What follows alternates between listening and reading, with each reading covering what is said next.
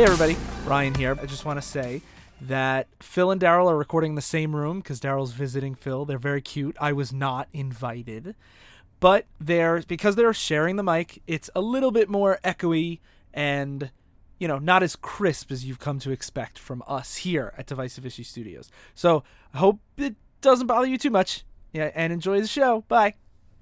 Hello and welcome to Divisive Issues. We're here to talk about 52. I'm Ryan.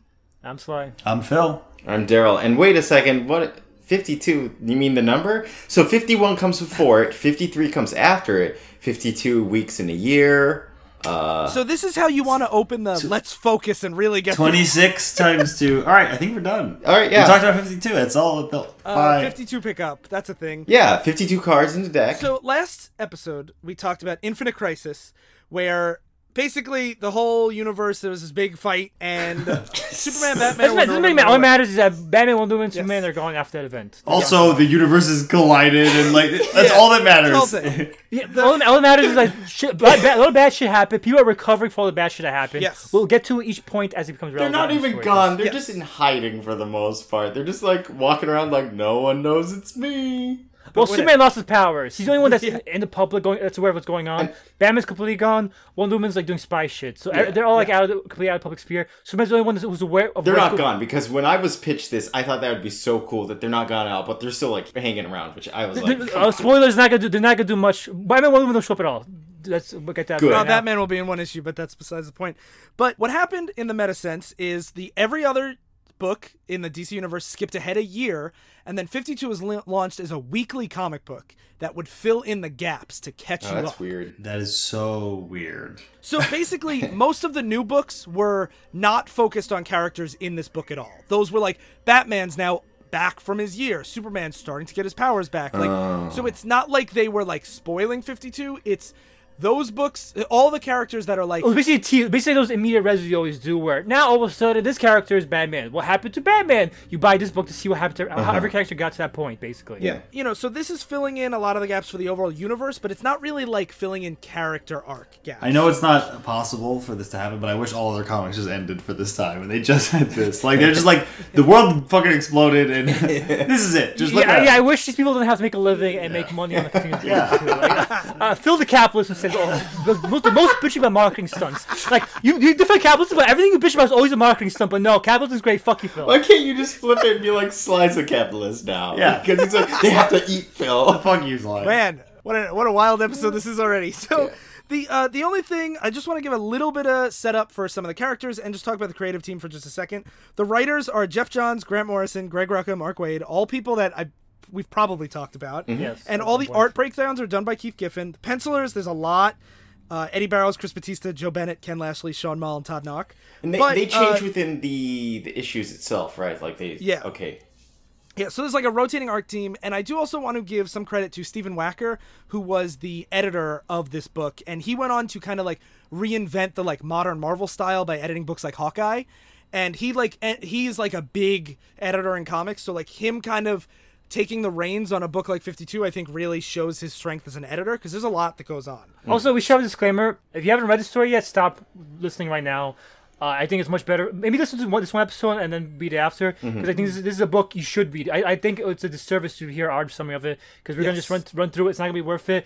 Uh, this is one one of the best comics of all time, agreed by me and uh, Ryan. I think you really should read this book before you Yes. listen to this fucking. Yeah. book. If, if Sly and Ryan both agree, I mean that is a certification that it is the best comic of all time. It's different saying we think it's a good comic, but we think it's one of the best comics ever made, and we've read a lot of comics. Like that's the difference between like oh, a, a movie buff, like oh, what's a movie you like, their favorite movie of all time. Like I think you should give credence to a fan of the genre and what their Yeah. favorite. I, uh, representation I'm, I'm not the genre. disagreeing. I'm just being a dick, Yeah. but it, it is good. and we will be covering it over the next four weeks in 13 issue chunks. And Sly and I have obviously read the whole thing, but Phil and Daryl have only read what we will be covering. So you guys have only read the first 13 issues. So like you won't re- you won't get any spoilers. So, you can join yeah. along with us too if you want to, like some Yeah. of our fans are doing. Is that you just read out Yeah. 13 issues every week until we come out with our new episode. And they, they actually, as someone who does not like slogging through lots of comics, they actually go pretty quick. Like they, it's Mm-hmm. very, uh, fa- it's it's well paced and enjoyable to read. So I, I didn't, I didn't mind reading thirteen issues Yeah. for this. Yeah.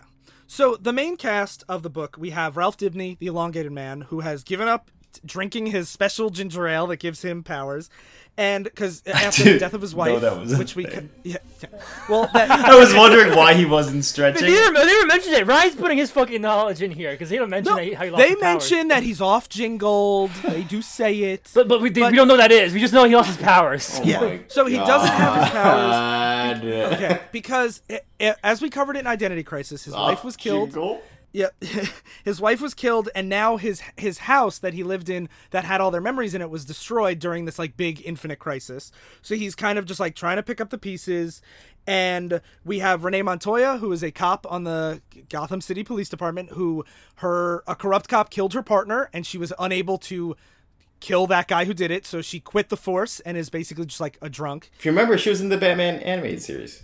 Yep, Yes. that's where she debuted. Yeah, that's uh, Batman Oh. is and introduced a lot of characters like Harley Quinn and Renee Montoya. That's cool. we have Booster Gold, who now is back from the future, and he's like the corporate superhero. And we have John Henry Irons, who we talked about in Death of, Death of Superman. He is basically Iron Man, but in DC, and he has a niece who is on the Teen Titans that is like also like Iron Man. Yes. And and uh, story opens with him like he's cleaning up the, the ashes of the city that they got destroyed. Yeah, we have uh, Black Adam is the bad guy to Shazam, and I use the term loosely because right now he's kind of like an anti-hero figure where he was in the secret society of supervillains, but he in Infinite Crisis ended up on the side of the good guys, and now he wants to protect his home country of Kahndaq. Uh, Which is basically like Egypt. Yeah, I was wondering, like, Yeah. the fact that Egypt exists in this world was so weird to me because it's like they talk about Kahndaq being the link between Africa and the Middle East, and I'm like, that's literally where Egypt is. Yeah. But they talk about Cairo, so I'm like, oh. I, I think it's just like another uh, cause like that's because you know they want to have the cake and eat it too. I think it's just an- in this continuity. Uh, it- Yeah, it's like, another. everything exists, but Kahndaq's also there. We're just not going to draw Yeah. a map. Yeah, so Kahndaq is like one of those countries that like it's supposed to be Egypt, but DC doesn't want to make it Egypt, so it's like it's probably ex- like how Gotham like is New Uh, York City, like kind of. Chicago, basically. Yeah. uh, Metropolis like New York. I don't know. It's all kind of.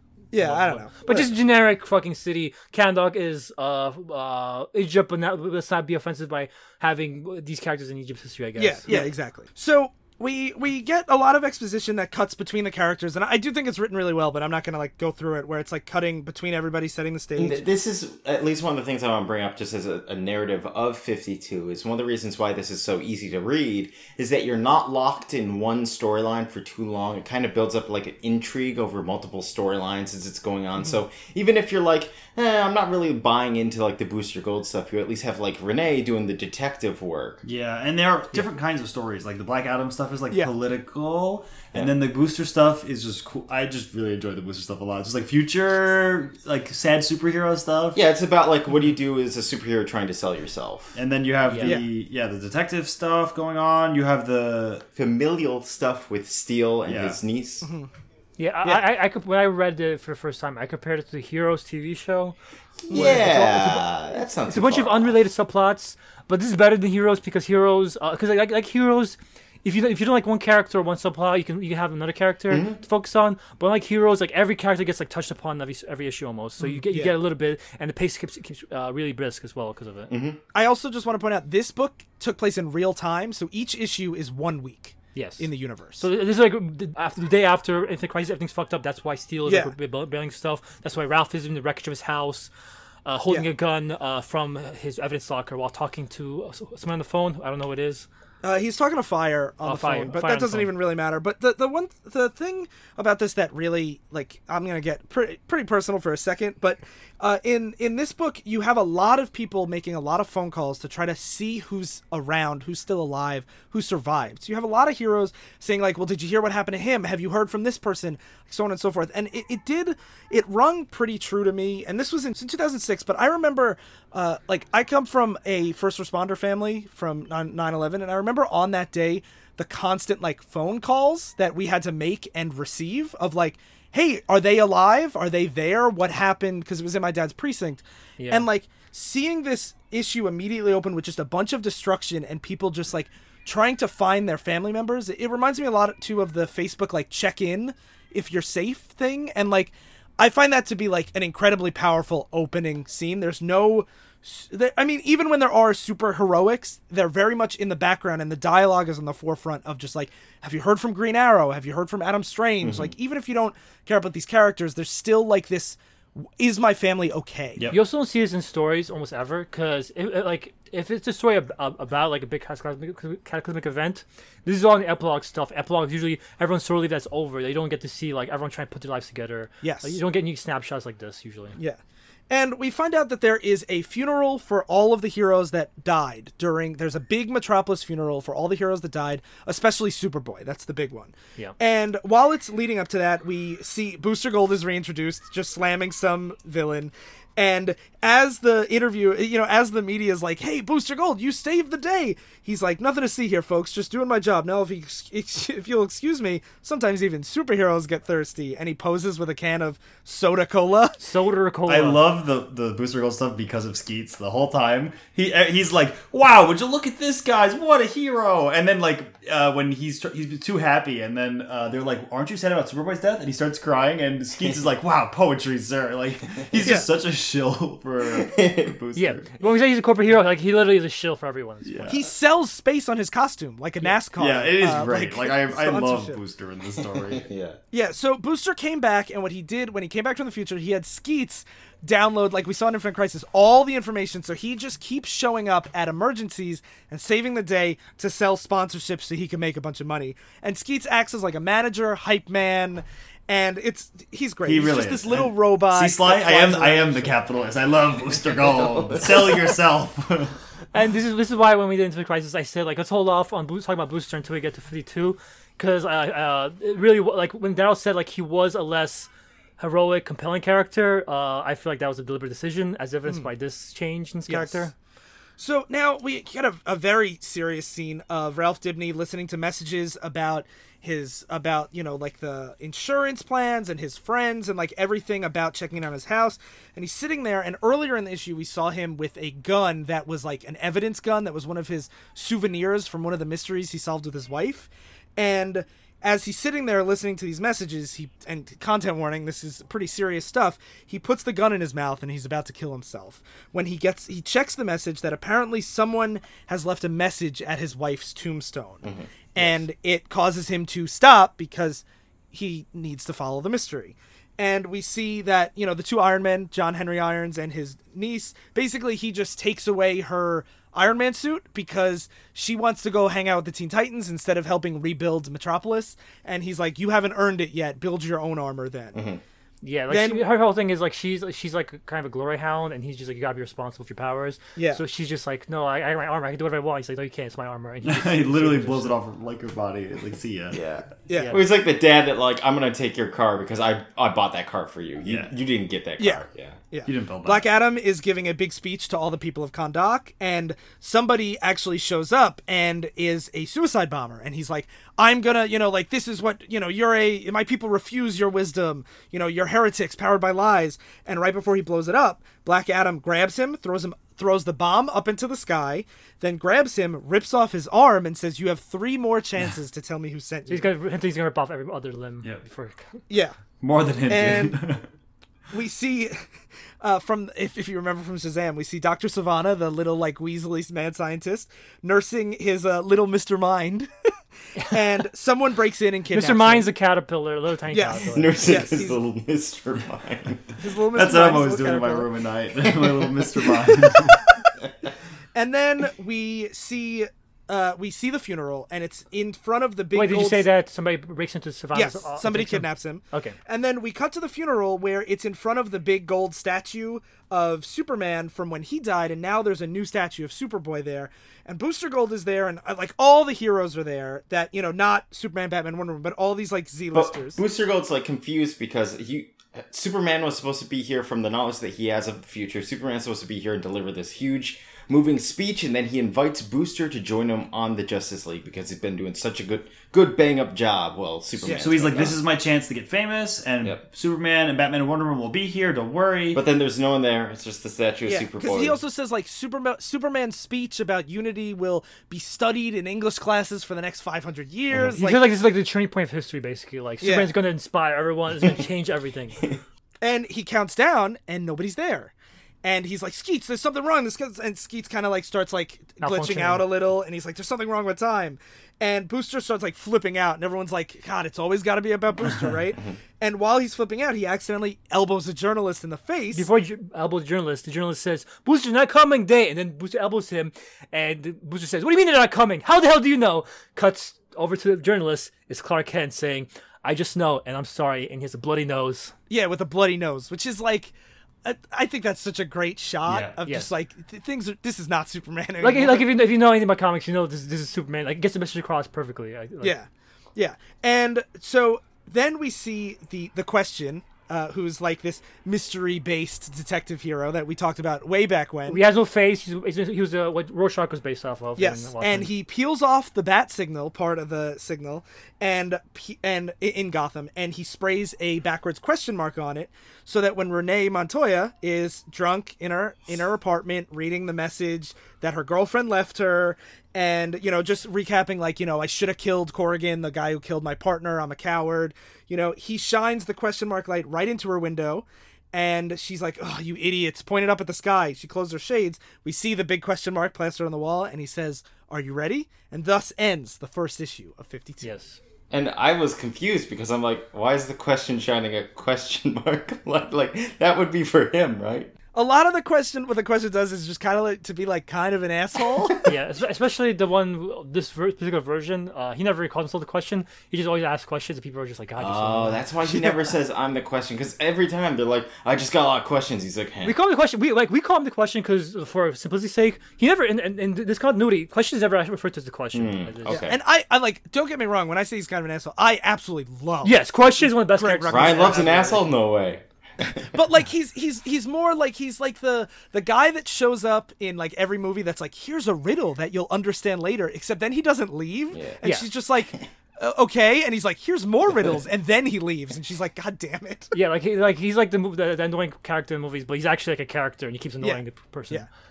All right, so issue two cover is Booster uh, advertising with a bunch of women around his arm. oh jg jones does all the covers and the covers are like maybe my favorite covers of The any cover, he looks like a NASCAR driver, like hundred percent. Exactly, and great. Clark Kent's in the corner just looking like uh, disappointed. and it's, it's America loves Booster Gold. I just it's such a great. And the one thing I love about these covers too is they all have like uh, uh newsreel ticker tickers wheels at the bottom. yeah. Like the first one said, "Where's Batman? Where's Wonder Woman?" Here it says, "What is the question? Sue Dibny alive? Booster Gold from zero to hero?"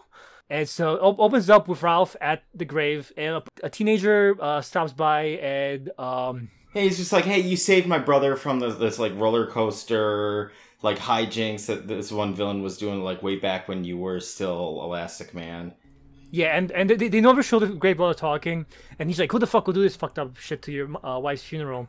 But and Your and, wife's, uh, they- your wife's gravestone. your wife's grave, grave sorry. and he, he says he says like I I travel all the time. Sue taught me to love traveling. So like they left me a message with the one place that they knew I would find it. And then he's like, "Who would do that?" And Ralph goes, "It's a mystery," and his nose is twitching because that's like his thing. yeah, I did not catch that. Uh, so, Goddamn. um, Uh, so you think that's goofy, a, a goofy thing? We cut to uh, Will Magnus, who, uh, if you see, uh, go look up the Magnetic Man right now. The the metal men. The, the Middleman? Oh yeah, the Middleman. Sorry, I'm thinking of the Al, Al Magum universe, Magneto and Magnetic Man, which is a combination of Magneto and Will Magnus. Uh, th- What am so I go up? Google, go, go Google DC and the Middleman, and Metal you'll see these goofy DC Metal like, Men. You see like these goofy like uh, metal g- uh, guys. Um, and what they, what happened was the metal- Basically, he created a robot comedy troupe that Exactly, just like basically. riffs on each other all the time. Cool. Yeah, so he Yeah, did it's- a very goofy concept, but I really love what they did with. Uh, they took Will Magnus after the Metal Man got destroyed, and Will Magnus kind of like this this uh, sad character. Like he he lost like basically his children, and uh, so he's like so now he's, he's like stuck not, not sure what to do, like wandering around. And here he's helping Booster Booster Gold uh, fix uh, Skeets because he thinks oh reason why Skeets couldn't tell the future is because his memory banks were fucked up or something. Uh, and he got Will, Will Magnus to fix him.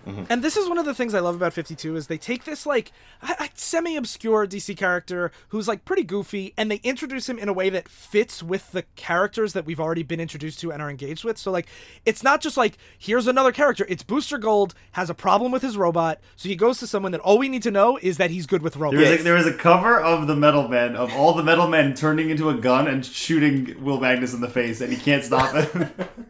yeah, so they're, they're goofy character. They're, they're, they're like a goofy premise, but they really use him really well in the story. And the, if you want some of it, like the way he presents himself, he's pretty much like Reed Richards, like exactly like ex- with no powers, basically. Like he's just a smart guy, brown hair, m- uh, pipe in hand. He's really smart, like that kind of character. Yeah. Uh, he goes to visit uh, Dr. T. O. Morrow.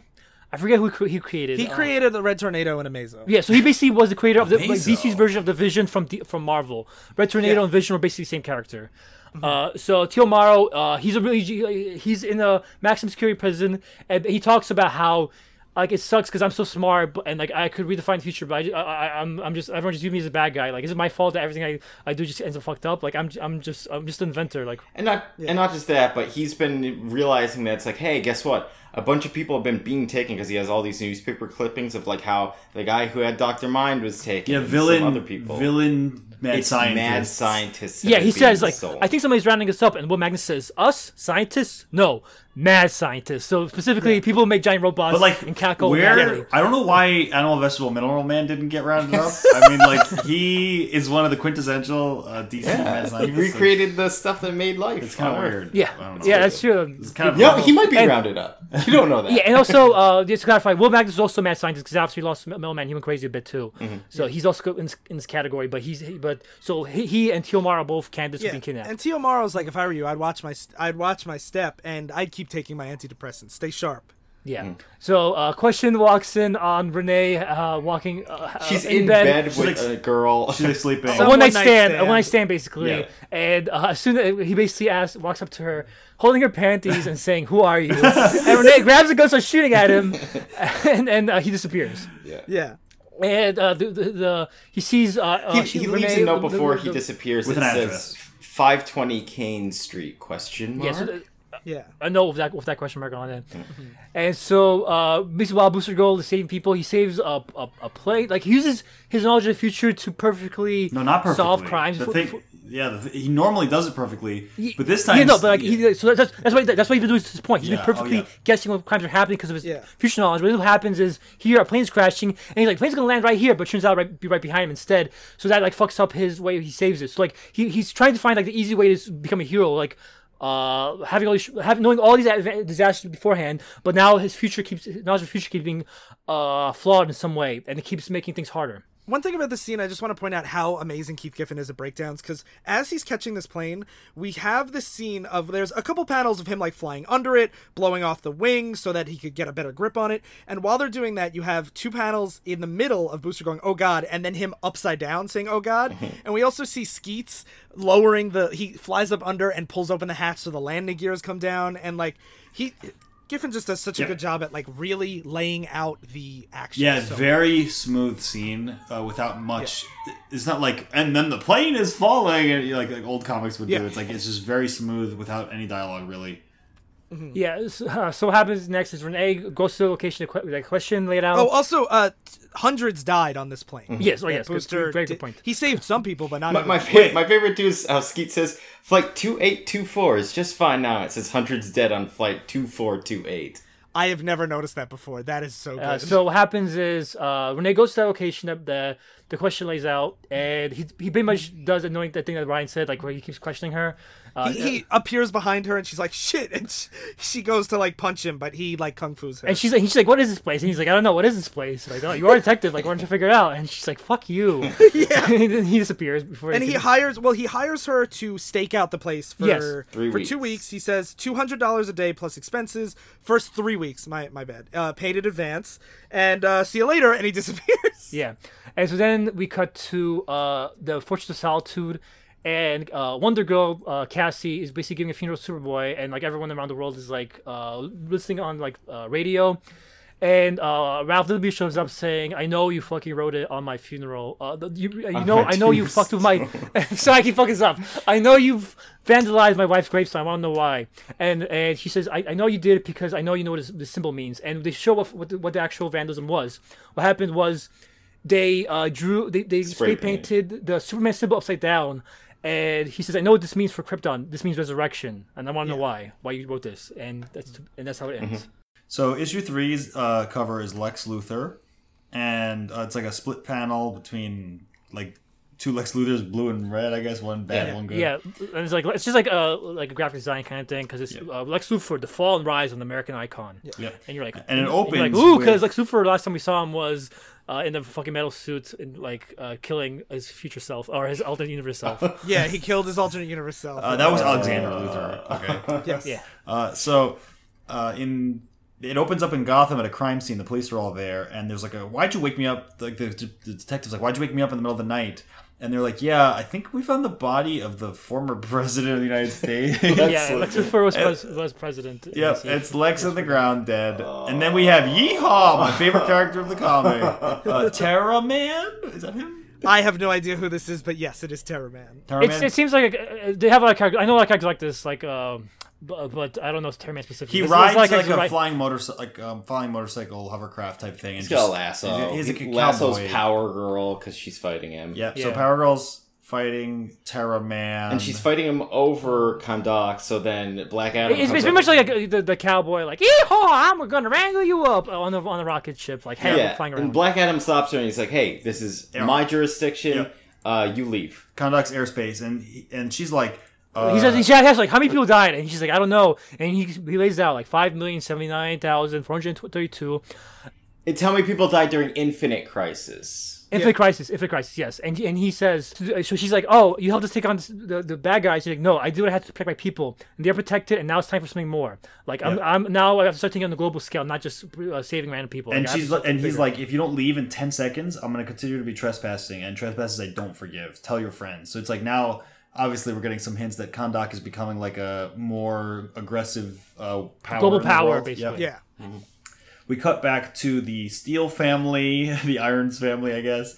And this is uh, when we, we learn a little bit about. Is this where they talk about Luthor's plan? Yeah, uh, f- first she talks about how she's going to summer school because she failed English. She's like, I don't give a fuck about English. She didn't even fail. She got a D. Yeah, but like he's like, you gotta go to summer school, and she's like, Which what the I, fuck? I, I like their dynamic that like she's not like a complete like failure or dropout or druggy. It's that he has like very strict standards. Like he's kind of like conservative dad. Yeah. And she's just like no, like But also, she also she's like, if I if I'm not good at, she he says like, literally, if you're not good at it, you think it's not worth doing. Like you're not good at English or philosophy, so you don't think it's worth doing, and that's not that's not how you should be thinking. You should you Yeah. should try to strive for stuff. Like you got everything handed to you. it's a Yeah, great she scene. she Yeah. aced physics, chem, trig, calc, but he's like, but you like exactly what you said, and like that's. I think that that is such a great. I, I, I kind of sided with her when I was reading this. I'm like I like her. Because I love the easy fucking way out too. but I mean, you don't have to agree with him, but like Yeah. this this is a is a real p- dynamic. Yep. And then we cut back to Kahndaq, and there are um, e- like emissaries or ambassadors from another country. They're from Ah. Intergang. yeah, not another country. Oh. And- and that's the Intergang. point. It is the up from the gang. They're like um a, a very common uh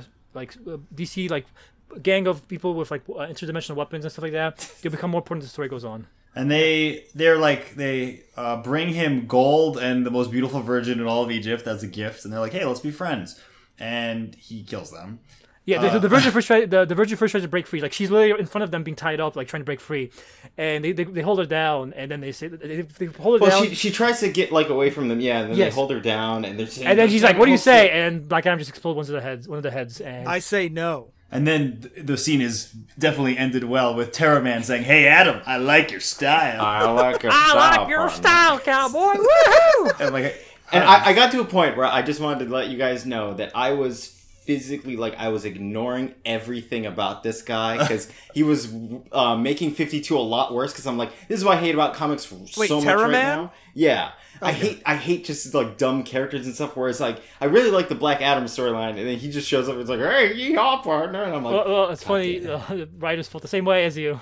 yeah, yeah. um, Booster Gold is still doing his stuff where he's trying to save people with his future knowledge. yeah fighting like a big guy in an armor Uh, suit and But stuff. and we also we learned that he's been betting on sports games that he knows the outcome of, and now his new sponsorship is the head of a big pharmaceutical company. Yep. Yeah, and so then, then uh, he's like, "This is gonna be the start of like my, my fortune because I know the future." And then she's like, "No, this guy's being arrested for securities fraud right right in front of Booster Gold." Yeah, and he's like, "Why uh, the fuck did we invest in him? Fuck you, Skeets. You're fucked up." Do you Yeah, remember so- when uh, pharmaceutical accountability was something that didn't totally break the immersion for me? That's where Ryan gets mad. I get mad at Terra Man. He gets mad at. So yeah, so Booster Booster done goofed. He was the big sponsor for this like super corrupt company. Yeah, and so then uh, we cut to uh, Lex Irons- Luthor's body. Oh, and Booster leaves to go find Rip Hunter, who's just a time travel guy. Yeah, yeah. So Steel uh, is in charge of the autopsy of Lex Luthor, and he's like this exact copy of Lex Luthor, except with uh, He's different wearing colored contacts. eyes. Yeah. But he's wearing contacts, so he's disguising himself like Luthor. And the real Yeah. Lex comes in and saying, "You see, this guy verifies me. It was an all the doppelganger impersonating me. Good thing I'm back Yeah. and no longer a villain, All the evil I ever did must have been him, Yeah. right? Yeah. And people are like, "Oh yeah, okay." That makes sense. But but uh, uh, John Henry Irons knows that he's full of shit because he's like, I could tell that someone put these contacts in after this guy died, but they're on TV and like he's not gonna lie and accuse the former president without any evidence. So he basically has to be like, yeah, And it's a great move because Lex is like, he was there. I can verify you what I'm, uh, he can verify what I'm telling you. Even if you don't trust me, you know you can trust him. And like, Puts his arm around his shoulder, yeah. grins. And Kahndaq's embassy opens in New York. Um, It actually replaces the embassy that Wonder Woman was at for Themyscira, but then they went away forever. So they're Oh. like, I guess we'll give it to Kahndaq. yeah. This guy's gone forever. And so he says, I hope to get allies. So he's like, so he says, like, basically, America, we're sick of your shit. Over the U.S., I rededicate myself to people of Kahndaq. That ends today. The world has celebrated the original disaster. They have praised the heroes who stood up and saved them. Superman, Batman, Wonder Woman. But where are they now? I hope to gather allies. Allies who deliver messages to everyone out there who could take advantage of the hero's ab- absence. First message is simple. People like this man don't deserve to live. And he's it's just like, he's next to Terraman, the yeehaw cowboy guy, and so he just grabs him and he rips him right in half, right? yeah, and his guts splatter on the crowd, including Lois Lane, like like ducks to try to get away from all the guts Yeah. spilling on top So of the her. character that Daryl was like, this is ruining 52 for me, showed up in this issue and got ripped apart in this And I'm like, okay, that's a that's a worthy purpose for that. And then Adam ends the issue saying, "It's time for heroes who don't patrol the world; they change it." Yeah, He so cuts he's, him, taking, uh, Mr. Mind and his container from Dr. Sivana. yeah. so he's taking a proactive stance, which is like, ah, I, that that's pretty cool. I always like when you get into again the the thing we've seen a thousand times with like Ultimates, where it's like, wouldn't superheroes be trying to prevent crimes, Yeah, even at the of cost responding of to like, them. Yeah, Yeah. of condemning innocence. It's more interesting here to me because we already know that Black Adam is like someone who was a villain for a long time and is like like, maybe an anti-hero sometimes but still like pretty much a villain so it's like mm-hmm. it's you always like we talked about this on ultimates a lot where it's like but are they really gonna cross these lines like enough mm-hmm. and then like That's here, why. That's why, this, yes. that's why this story is, is uh works. That's why minor characters in general better than big characters. Yeah. Because you don't know where you're gonna take Black Adam, and a lot of these characters, when you finish them, they're not gonna end up when you where you think they're gonna end up. Yeah, I was it- I was pretty interested in the whole Black Adam stuff, especially when he mm. starts making like a global like alliance, like, like to rival the U.S. and the EU. But it's like it's like him and like North Korea and Iran and stuff, and I'm like, where are you going with this? Like, uh, what are you gonna you, do? You got He- he basically, but, the but US. basically, what, what the thing is, he's basically right, right here. He's basically going over to other powers who hate America and making Yeah. them like a axis, a new axis kind of thing. And keep in mind this is still this is written three four years into the Iraq war Yeah. So this is like when America was still like uh, no, no, no, no one was thinking about China as much back then of, as Yeah. a glo- glowing global power. And I really like the Black Adam stuff because it was actually mainly just reminding me of Doctor Doom. Where I'm like, this is like a Doctor Doom kind of thing to do, where he's like, I'm gonna ally with the rest of the world because he really is just concerned about his people primarily. And it's like I'm Yeah. I'm tired of like everyone else shoving. I think around. Black Adam is the closest Doctor Doom parallel DC has, even though like they're still very different characters. Yeah. That I think that that like ruler who cares more about his people. Yeah, and, it's like the, the crosses- yeah. dictator, but the people are happy under the dictator is a very interesting premise, especially when he's the dictator's just being like, "We need to expand." It's like, uh, I- can't let him, I- I- people are happy under him. I read a thematic essay yesterday uh, from a kid who said that Saddam Hussein was the best thing in Iraq, and he's like, Iraq was better with him. There are, there are a lot of people. Yeah, I know uh, because uh, strong leaders. Make, I to make mean, a theory. Yeah. Anyway, So well, Doctor Doom's actually good for the people. now did, did Dow just go? I just went, There's someone. How can you not tell us apart? Daryl sounds like Phil. I'm sorry. Daryl's up. No, okay, so Yeah. anyway, so issue four opens with Renee staking out the place that the question told her to stake out, and you get like a lot of her like narrations, all like Nor about like her like how stakeouts are terrible. It gives you a new appreciation for aspirin. Um, They're boring, basically. yeah, they're Yeah. terrible to do alone. So it's just her just watching this and nothing's happening. And then there's a whole bunch of people. It cuts to a bunch of people in space, and they're waiting to get signals back from more people that went to the center of the universe where like crazy stuff happened, and that's where a lot of the heroes are missing is when they went there. To yeah, stop. so Yeah. just to quick, quickly sum it up, last last time, uh, the Wizards on the Universe, uh, realities were fucking shifting around, and basically, after, a bunch of superheroes went to go uh, address this issue. They all disappeared, and now, now it's like uh, heroes are people. Some people on like this this uh, space satellite are like. They don't want to. They don't want to like, like give up on the heroes because they they risk their lives for them. So they want. They're holding out hope they can Yeah. reach contact, uh, contact these, these heroes, and they're still alive. And then because of Booster Gold, he goes sees his old Justice League International friend Fire. Shoot fire on the fire few Yeah. fire heroes in DC. Well, she goes to see him and basically be like, you know, you're an asshole. Oh yeah, they're going to get a rescue team to find those heroes, and she's like, "You should come with us." Bruce got Bruce is like, "I'm busy. I got something important." And she's like, "He's going to like a, a corporate uh, sponsorship thing," and she's like, "Wow, you're a piece of shit. Get the fuck out And of here." Skeet, Skeet says, "Sir, Big Belly Burger is waiting." yeah. He says, I helped save the world. I helped save a future that spit in my face. You know what? It is about me now. And she burns down the door and she walks out. And then, um, as, as Renee's just sitting in the car, question just peeks up and goes, "How many packs a day?" Actually, Yeah, because she's smoking, and he pops, pops, up, pops up from the back seat. Yep. And then she's like, four more days, and I'm gonna be like uh, done with you." And disappears like, again. He questions her. He uh, she asks him a question. She's like, "Fuck you," and he walks away. And disappears. Yeah, some good dialogue. Like the dialogue, we can't sum up every time, but for those of you who are not reading along, like it's it's it's good. It's human. Yeah, she, she, she says, I hate you. And he says, he looks at her, her, her notes and he says, nice doodles. She says, bite me. And he says, can't. No mouth. He points to Yeah. his back of face. So John Henry Irons, he's working and trying to like rebuild his armor, and all of a sudden he gets really, really sick. Well, first he starts hallucinating. He's, he's, he's, he's talking to himself in his steel suit, and he just he just realized like you're hallucinating, Johns, and he starts vomiting, and you realize it's because like Sufor int- contaminated something when he touched him, and Yeah. now his skin is turning into steel. It's not literally becoming a steel man. Yeah. And then Ralph, the Elastic Man, he's Elongated. Elongated man, man. Daryl. Come on. Damn. Come on. He's he's talking. Get it together, Daryl. I have to get the guy's names right. He's talking to uh, Wonder Girl and the rest of the the super. Is this Wonder Girl or Power Girl? Who's This is Wonder Girl. Power Girl's Super Girl. then? Who who is she? Who's one? Wait, No, Wonder is Girl. Wonder Wonder Girl. Wonder Girl, like Wonder Woman. Oh, Power Girl, Super Girl.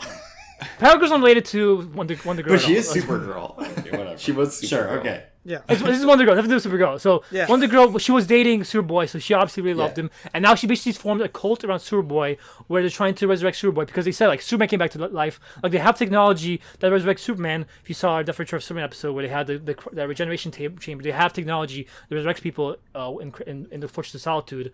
So they're like, we're gonna try to do a Superboy, but we need to try on somebody first. Yeah, so she's like, hey, d- uh, the Kryptonians believe that immersion in the st- striped waters of the river Memon granted visions of the afterlife. Do you want to try it? You have to just sacrifice something to do so. He's like, sure. So he gets naked, he lays down in the water, hoping to see his wife. So they say you have to give something really valuable, and he says, "Well, then you're all out of luck. All that ever mattered to me was Sue. With her gone, I've got nothing to offer. So cut the crap and get the show on the road."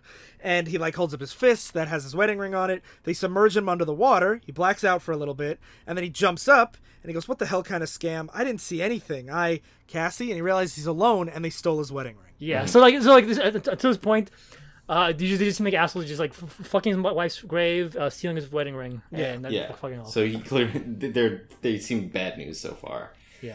So then it, it goes Renee. Uh, there's a figure that goes inside of the um, the warehouse that she's watching as she's sleeping, and she catches it just at like the last moment. So she runs through the rain to go down to the warehouse, and questions are like right behind her and stuff, and she knows it's him.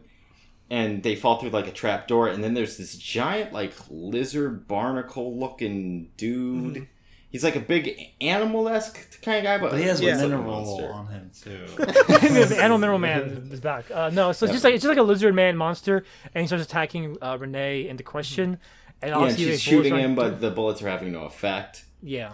And he breaks her arm and throws her down into like this big crate of like guns. of like future guns. Yeah, Like, these are like sci-fi. obvious like Men in Black guns. Yeah. Yeah. Yeah, men back guns perfectly describe how they look like. Yeah, and she takes one out as the question is getting beat up and strangled, and she blows up the lizard dude with that future gun. So Yeah. she she keeps that. Yeah. And then suddenly, uh, how those people were looking for all the other superheroes in space.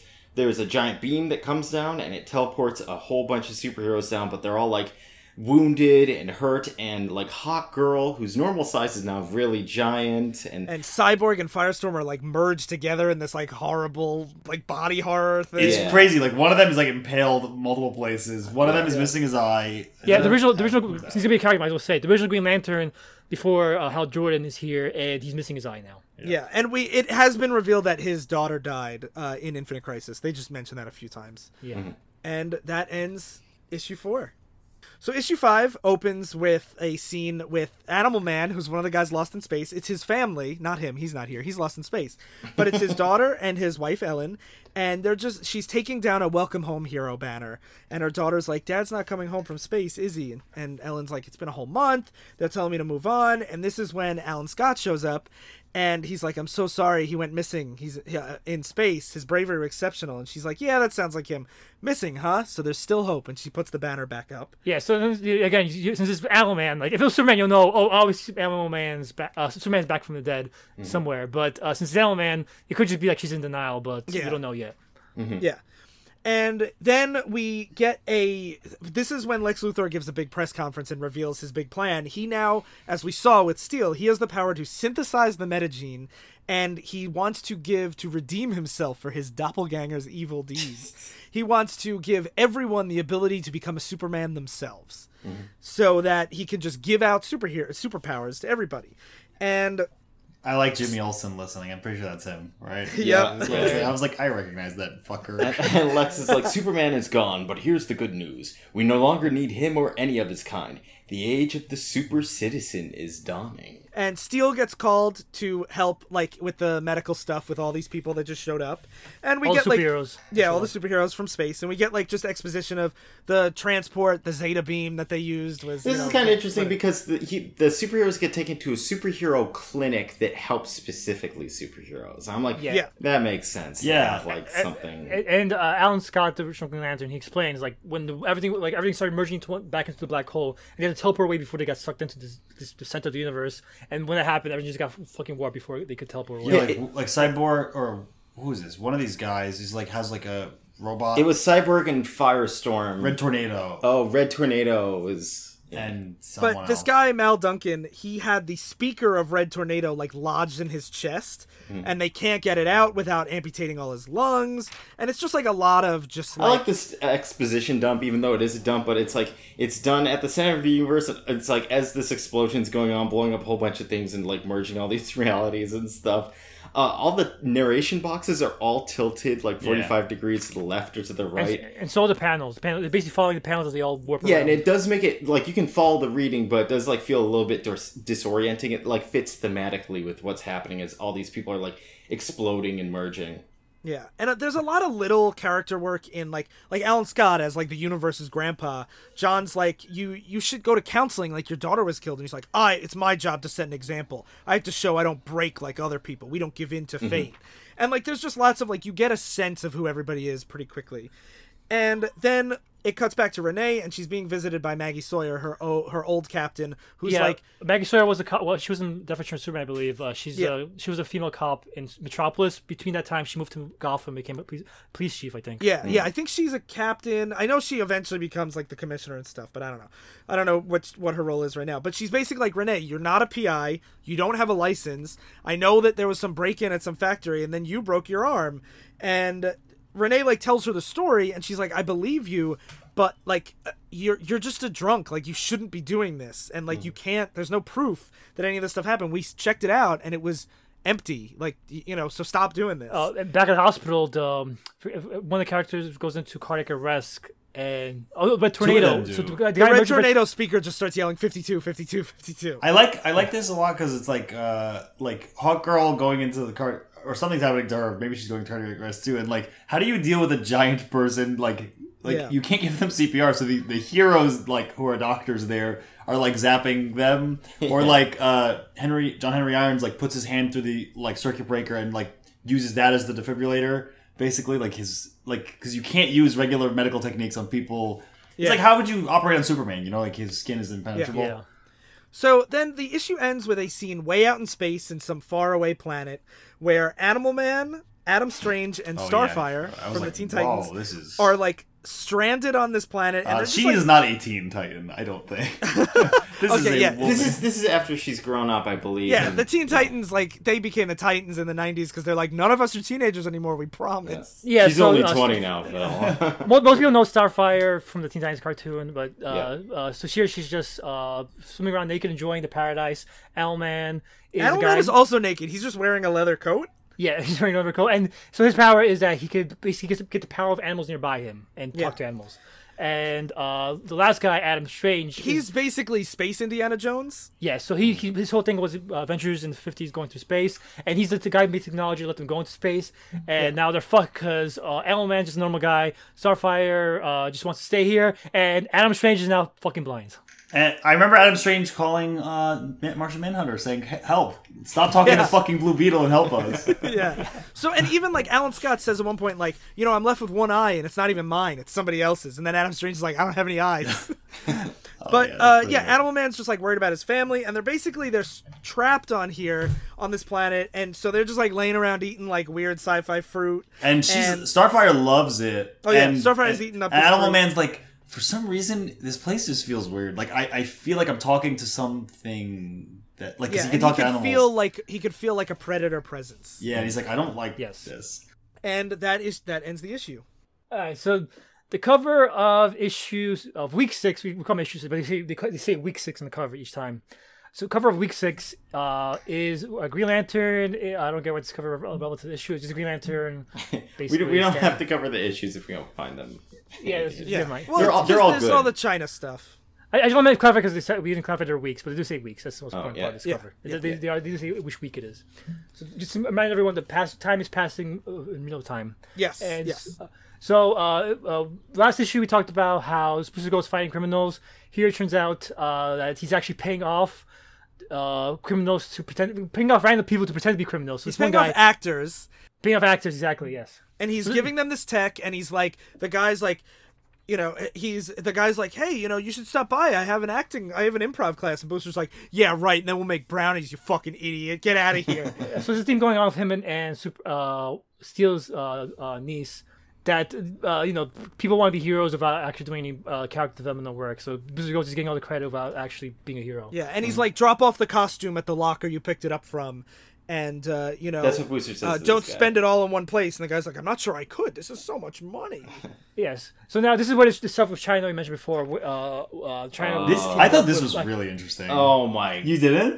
I, this is where I was like, Why would why would countries not weaponize superheroes? they yeah, would. why not? Like that's exactly They what the- would, but I'd rather have them. I'd rather have just like two characters sitting there and talking about it rather than because it's all the Green Lanterns are fighting other uh, oh China's man when i read this i was like i bet phil's gonna love this and daryl's gonna fucking hate it It's cool. They have cool. They have names that like ancient Chinese generals had. Okay, and then they they're like the Green Lanterns are like we're we're space cops. We're coming in, and they're like this isn't space. This is China. You have to leave. So, no, the characters exist that Dell doesn't fully know, so obviously it must be shit. Uh, So this is a classic Grant Morrison type of thing, where what happens is the Green Lanterns are chasing an, a villain over Chinese airspace, and a whole team shows up. And one of the things that Grant Morrison does is when he introduces a team in any book, he will have pages and pages and pages of like in his notes of like these are who these characters are, these are all their motivations, and none of it makes it on the page. Mm-hmm. So it, he gives he has these fully fleshed out characters that are just like here's the team and like Phil said they're all named after these like Chinese you know historical Or, or there's like a Buddha, there's a Buddhist superhero guy. I was like, he is so fucking cool. And the, the And Green Lantern I love the guy. There's a guy in the ship, and Brianna blows up a ship saying, "Hope you bring a power shoe." And the guy just goes like, "I do not need one." As the ship rebuilds around him and forms around him. So like, And- his, his ship is his body. Like that's fucking cool. Yeah, so it's basically we're supposed to be like the Green Lanterns, where we get in this planet, in this country, and we're like, there's a bunch of fucking superheroes I don't know anything about, and they're like using all these powers, and the Green Lanterns don't know what they're gonna do, and it's just like it's basically the Chinese Justice League, where they have all these very specific powers and relationships, and we're really not supposed to understand all the dynamics at play here. Which mm-hmm. I understand why some people wouldn't like, but I'm like, this is so much better than just having a bunch of face, like nameless, faceless Chinese superhero. Yeah, I think it's awesome, and I think the concept behind each character is awesome too. Uh, Yeah.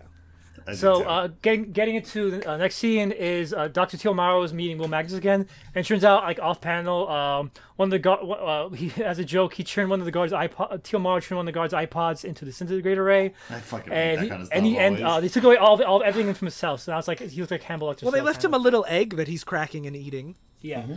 And so he says, like, can I help the way my mind works? Like, I see, like, iPod, I want to make it disintegrate away. Like, it's my fault that I'm so smart. I can make it disintegrate away or anything.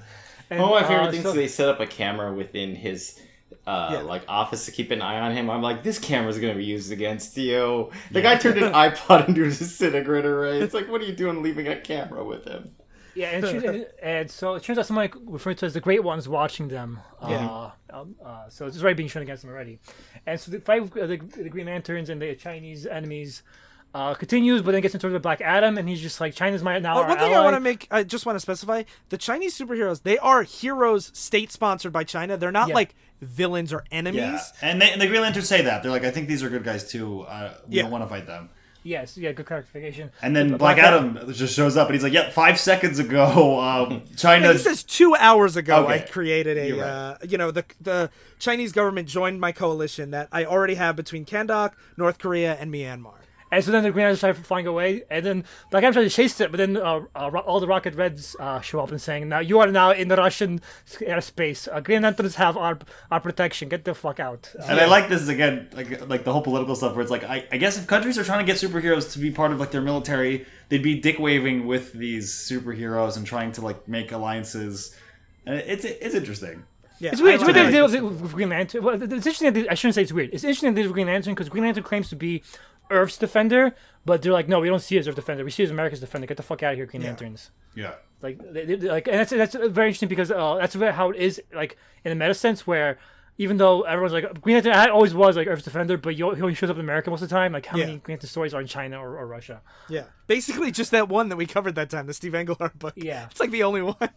Yeah, so that makes that makes everyone kind of back off and uh, disperse. But now you know the status quo. Uh, everyone's getting their own like s- superhero uh, alliance together. And so uh, Blue, Blue, Booster Gold goes uh, to try to find Rip Hunter. I love watch- this. This is, a time lock, an atomic time lock, and it's set to open in 52 BC. It's like fuck you. well, the guy's a time traveler. Why wouldn't he do that? Yeah, if if you watch uh, Heroes of It's Tomorrow, just- you know but Rip Hunter. how does that- Rip Hunter is, but Rip Hunter is just a time traveler. That's all you need to know. But if he goes back to 52, this place won't exist.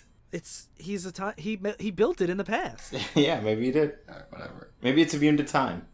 It's a time lock. Why wouldn't it be immune Well, to it's time? you time lock, can't but- take two. You can't. It's kind of, kind of time traveling that makes sense. I know, but I love how You, you, if you like the end game, you can't bitch about this. Fuck you, Phil.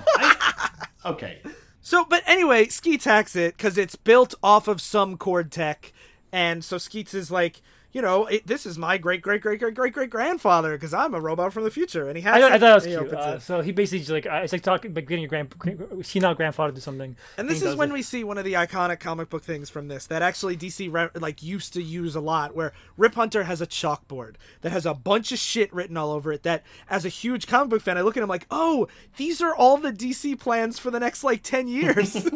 and but at you know here it's just a bunch of like Yeah, notes. and it says at the very top, time is broken, so it is the DC plans. Yeah, but I mean, like, so what they would do is they would put like editorial things or like I, writer ideas that they would have for the next few years, and they'd put it on Rip Hunter's time board as like a way for fans to Oh. like start speculating and Oh, stuff like that's that. And I think that stuff's fun. Uh, where's Harley Quinn beats up Superman? Right? I don't see that on the board. Yeah, that's, that's all the key to everything. That Actually, Booster Gold is here, and he should be getting Yeah. punched by Harley Quinn. So that- there's that- some things on here that we will uh that we will hear mentioned, like who is Supernova? He'll show up soon. Oh yeah. Uh, So so he other goes. So stuff. you have all these notes, and all on the wall says it's all his fault. It's all his fault. It's all his fault. And it has pictures of Blue Beetle. Alice pointing Not to Blue Uh, Beetle, you mean not Booster Blue Beetle. Blue Beetle. Booster Gold. God damn, I'm bad at summarizing stuff. Booster Gold. Pictures of Well, Booster Gold. You, you vandalized my funeral. You call me Blue Beetle. so so Booster Gold realizes that he broke time apparently, according to Rip Hunter. Yeah. Yes. And there's just 152 on the wall. You're like, oh, what is and 52? and that Red Tornado speaker did say 52 earlier, so you're like, okay, this is not just the name of this. There's like Uh, a something. something. Or that- maybe it is. Maybe they're like touching the meta. Yeah, and that ends the issue. Yes. Seven opens up with back on this alien planet, and Starfire's just like, these fruits are great. Let's just stay here. and uh, Adam Strange smacks the fruit out of her mouth, and he's he's like, you don't eat this fucking fruit. It's changing you. It's, Yeah. You know, and she's like, okay. I gotta clear She my. goes, "What do you know? You don't even know how delicious it is. You won't eat any." yeah. And then she's like, I, I gotta go clear my head. And she flies away. Um, Renee Montoya is still trying to figure out. We, it really is like a noir story every time we go to her. Like, this, the narration Yeah. is so noir. Yeah. And she's like, I'm trying to figure out this mystery. Even though she's no longer on the payroll, she's still like, "I gotta know." Yeah. Uh, she writes question. She's trying to figure out who the question is, and then she starts. She starts thinking about her ex, Kate, um, who is Kate Kane. Apparently, Oh, Kate Someone- Kane, she owns the warehouse. Yeah. That they the people were breaking into. So she owns the warehouse. The Kane family is that's uh Bruce Wayne's mom's family, so they're like cousins, and she's like Ah. an equally rich dilettante. that makes sense. Yeah. I was gonna say, I just I love how convenient it is where it's like next to the Waynes, they're the second richest family in Gotham. Well, Yeah. rich families marry each other, you know. yeah, Yeah, Um, fucking incest, incestual bastards. Uh, yeah, Uh, Booster Gold starts losing his yeah. sponsorships. And Ralph Dibny shows up Yeah. to get his help. Yeah, and he's like, I'm investigating this cult of Conner, which is that Superman resurrection thing. And Booster Gold's like busy. He's like, I'm on the phone. Hey, hold on, stop. You know. He's like, "I'll, I'll find out about your Condor thing." yeah. it's- He's like, it's bye. Conner.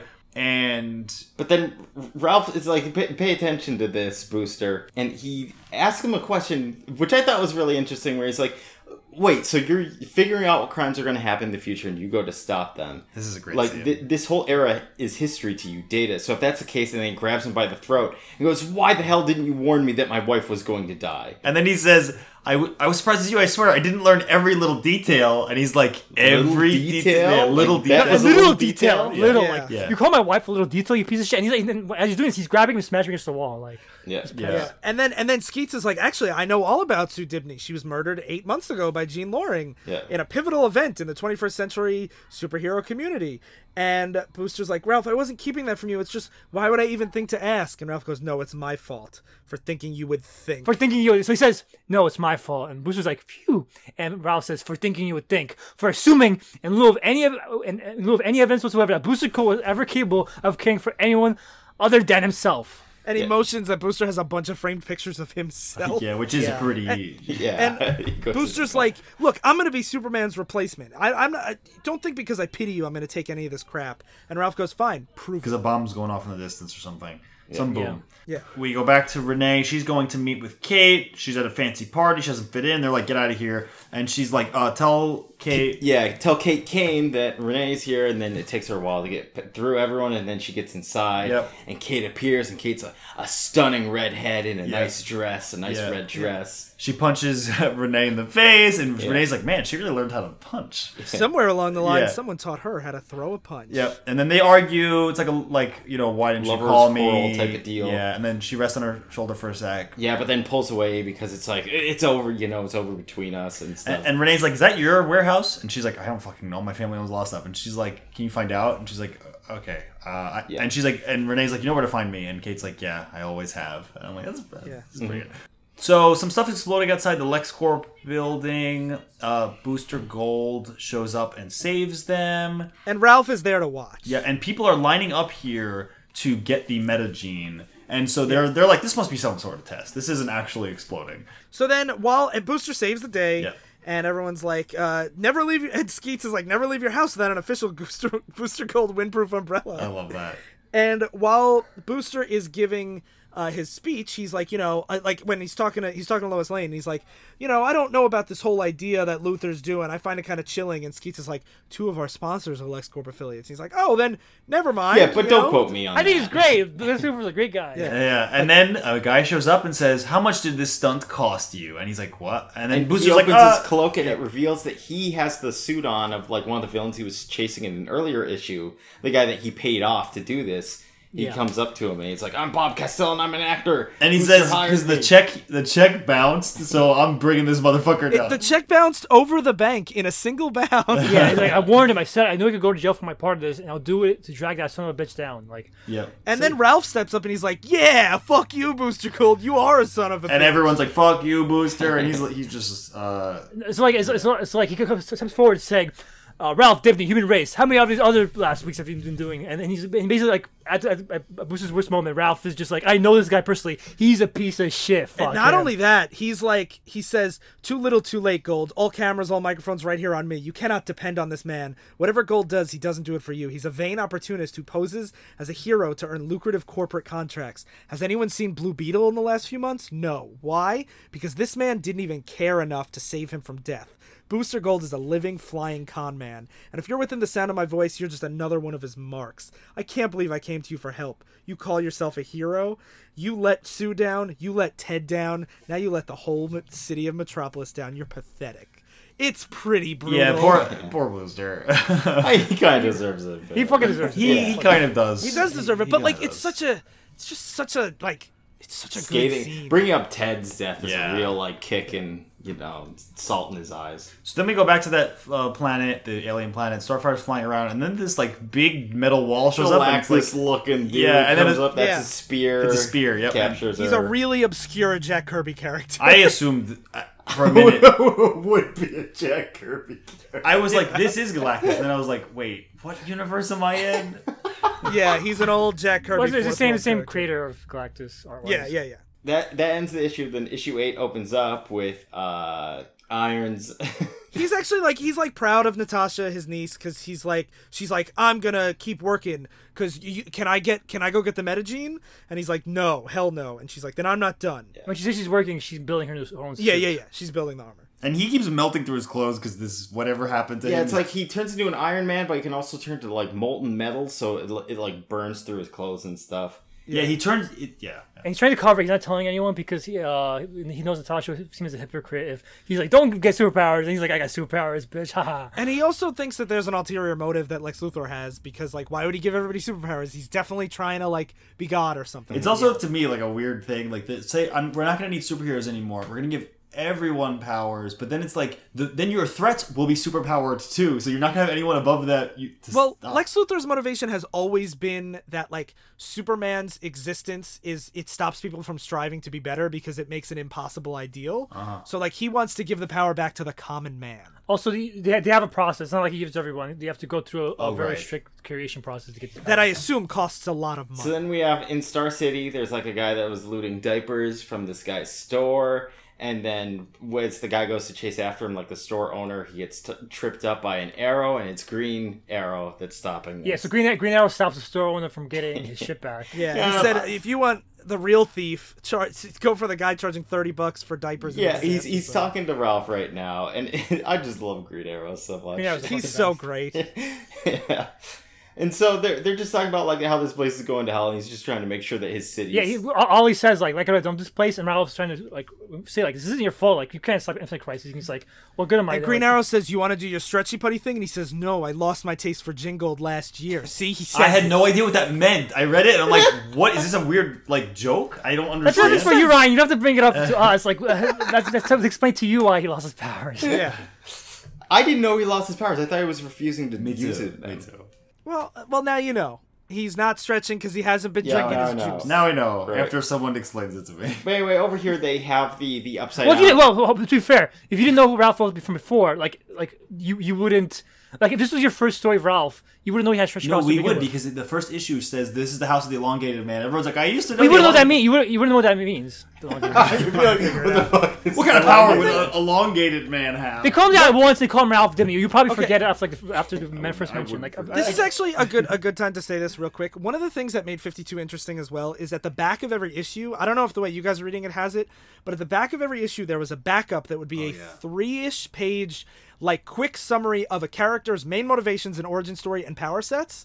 So like if you didn't know a lot of these characters, like there'd be like uh, in this issue the origin of the elongated man, and they would like explain it if you were reading it in single issues. we do have those. As I like a fun like yeah, here you go. I just skipped. Maybe that. Maybe I would have found out about Gingold there. I mean, you don't have to read them; like they're just there for like new. we skipped them because we have so much to cover already. But Yeah, yeah. There's no reason. They're just origins. They're Wikipedia entries like this. I do read them. Is Jim Gold there? Yes. Oh, it is. Yeah, oh, it talks shit. about it. But I, I didn't know he had to keep drinking. I thought it was like a I drank it once and now I stretch Okay. forever. All right. Anyway, there's an upside down S uh, spray painted on a door, and so Ralph goes in, he kicks it down, They don't find anything in here, do they? But they don't find anything. But but uh, Ralph comes. There's a nice moment because they're like, these guys are stupid. Ralph's like, these guys are stupid. They believe that the deceased can come back from the dead. As he turns towards Ollie, uh, uh, Green Arrow, came back a from the character came back from dead thanks to Parallax. If you remember. Yeah. Yeah. And uh, then we have uh, John Irons just meeting with another doctor to be like, "So what's happening?" And she's like, "You're turning to stainless steel," and it's like that must be from Luthor because that's that's his idea of a joke. And because of that, they realized that Luthor it doesn't just activate the metagene; it like is custom created because he was like he was giving him specific powers for the joke that Yeah. he has full control over what powers. Yep, and his blood samples start to boil. They turn to molten like metal, and then they blow up. But he protects the doctor. And then This guy starts oh, showing so up. there, a new guy, a new superhero shows up. In since Booster's pretty much out of the picture, a new guy shows up whose name is Supernova. Yep. Yeah, and he look.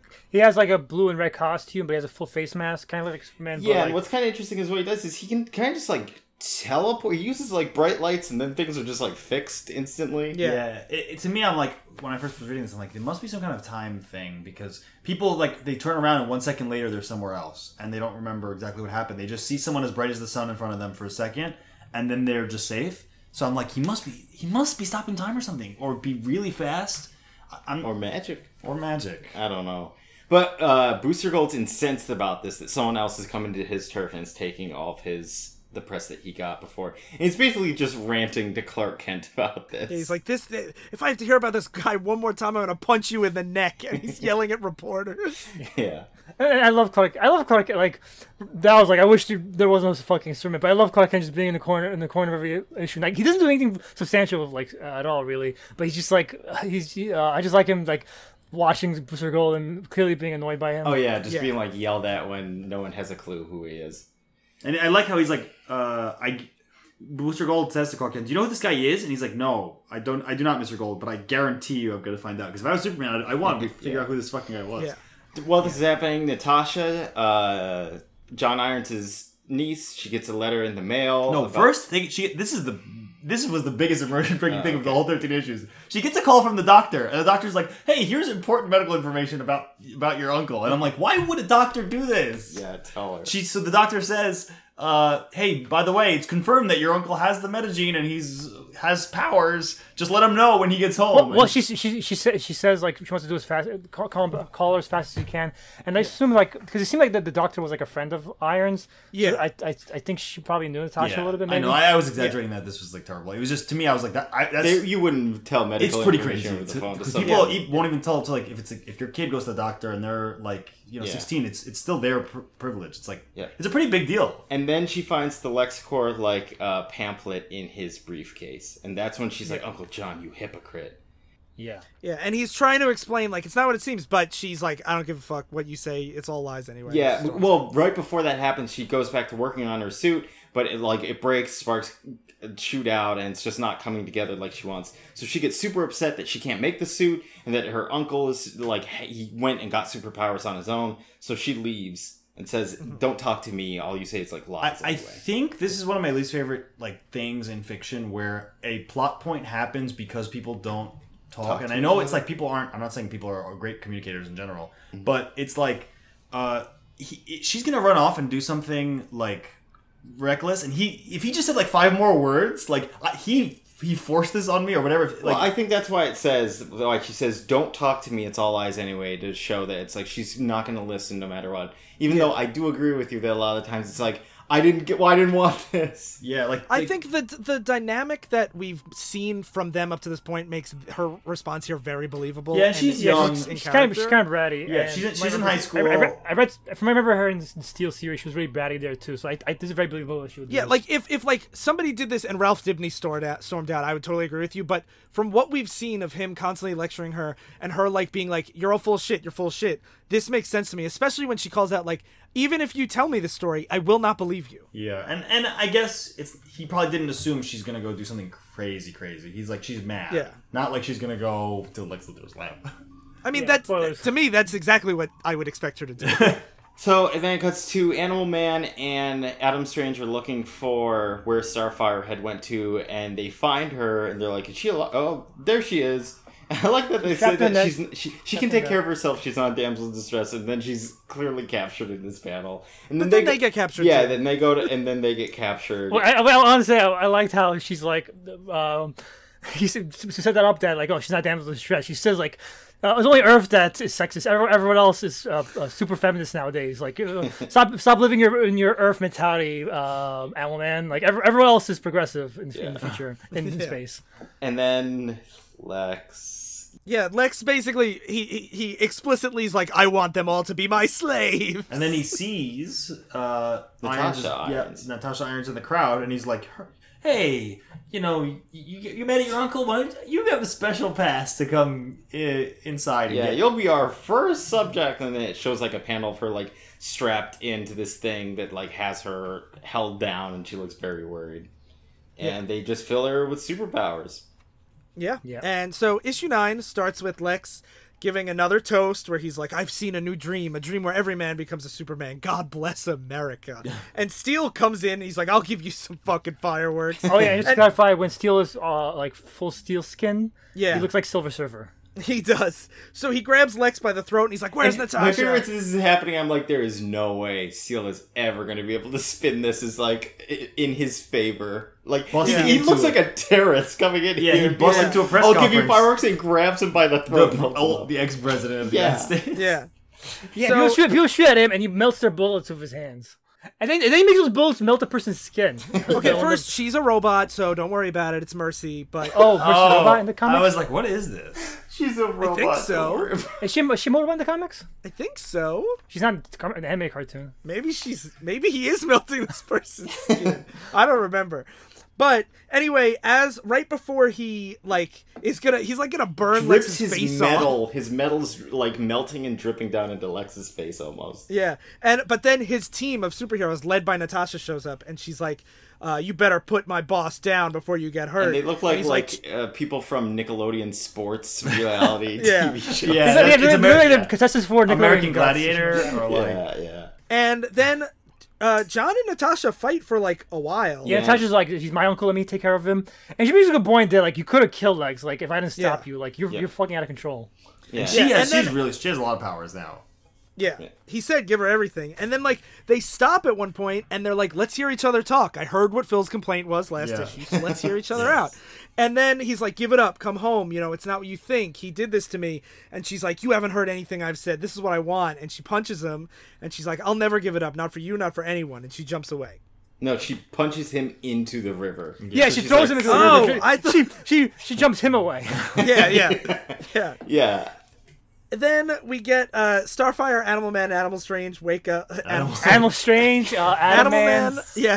Slice loving all these when we mess up. Yes, yes. Yeah, so they're they're all like they're if you've seen like The Hobbit or read the book when the when the goblins or the trolls have them all tied up. Yeah. And he's like, How should I eat them? That's basically Uh, That's I was basically what thinking this the guy's Care doing. Bears in Wonderland when they're captured by the Jabberwocky.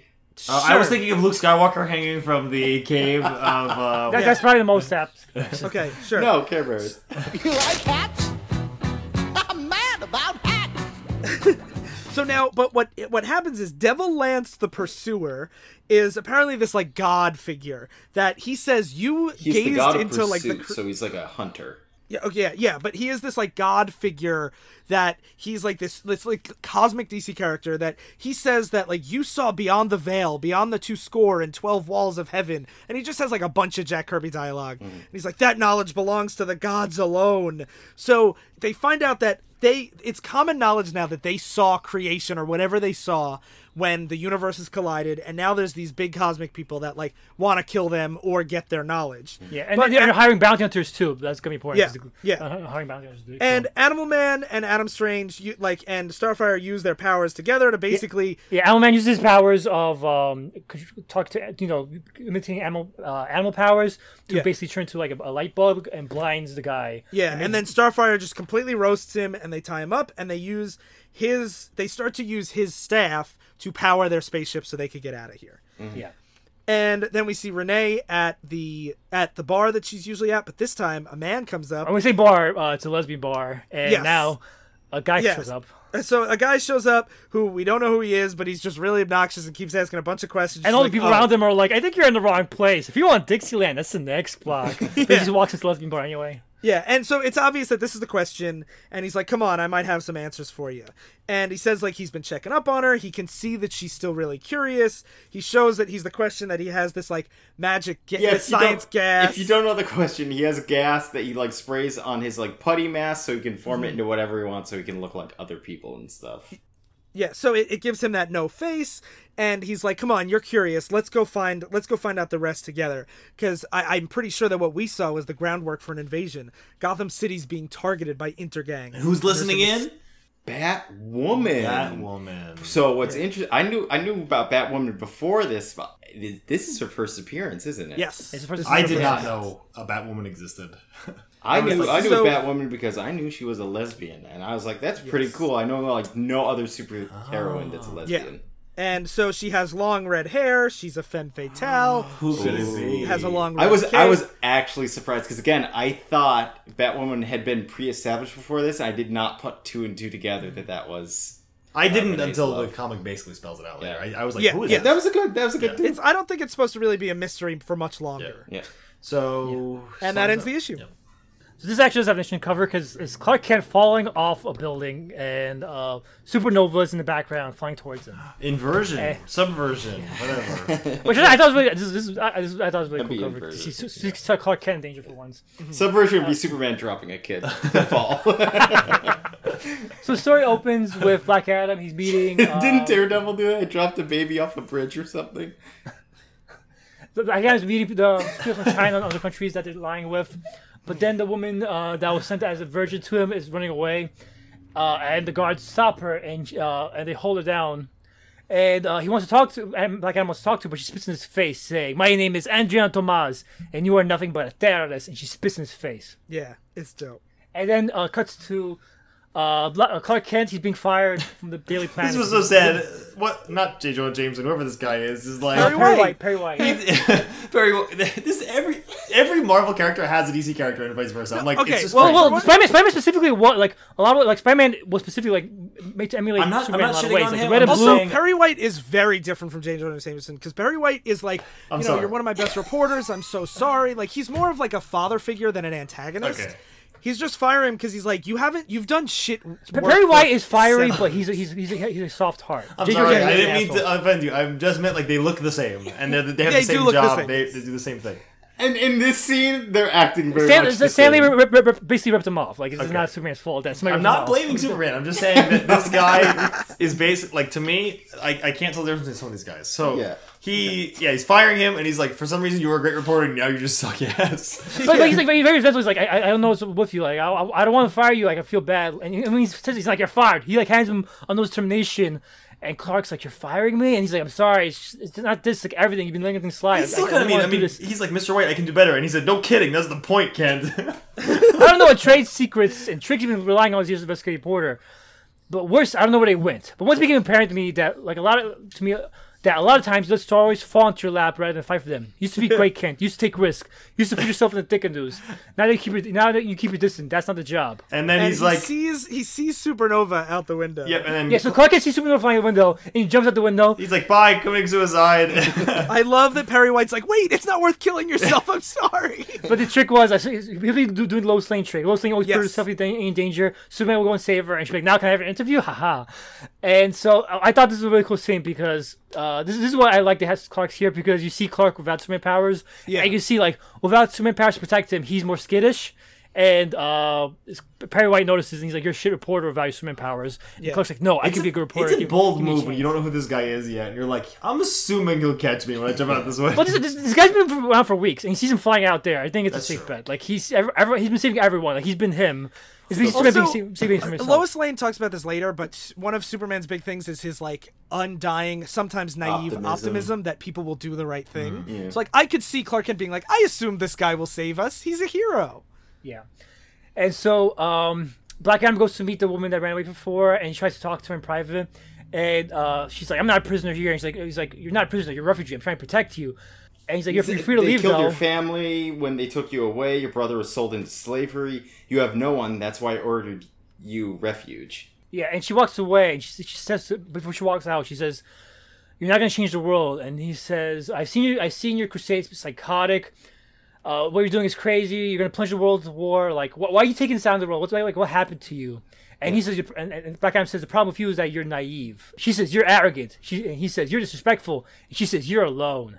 And that ends the scene. Then we get the Lois Lane scene I was just talking about. Yeah, where Lois she's Lane's like, you're always putting your. Why? you- How dare you put it? She's basically I like it because she's yelling at him for doing this stuff she does all the time. Like you can't, Yeah, it's you literally pot- can't yell at pot me. in This the kettle. Lois- Uh, also, I love how he goes to grab the hot boiling pot with not thinking he would burn himself. Yeah, like, there's, a- he's there's, like, like, boiling pasta, and he's just like goes to grab it with his bare hands because he's like, I'm Yeah. yeah, remember you're not Superman anymore. You have to. You, you get burned by hot stoves. And, Yeah. Oh yeah. And then and then he just he, he recaps that like he, you know he got the interview, but then there was like this explosion and like a tank driving there was, down like, this- Metropolis. Yeah, just shooting it. I love this. I'm like, what the hell is going on? But So then Supernova flies over, and with a, f- fl- a peculiar I beam, it takes up all the concrete below the tank, so it crashes beneath the, the road. yeah, and then he goes to make sure pedestrians don't fall into the hole, and, um, and like so he yeah, the fact that he, he goes to a child who's about to walk in, and he's like, "Stay back, pal. There's an awfully deep hole in that pavement." And it's like, oh, so he Superman says he has an air of experience to him. Would you have thought that quickly to secure the crime scene or protect bystanders? Because he immediately was Yeah. like, I gotta help this kid.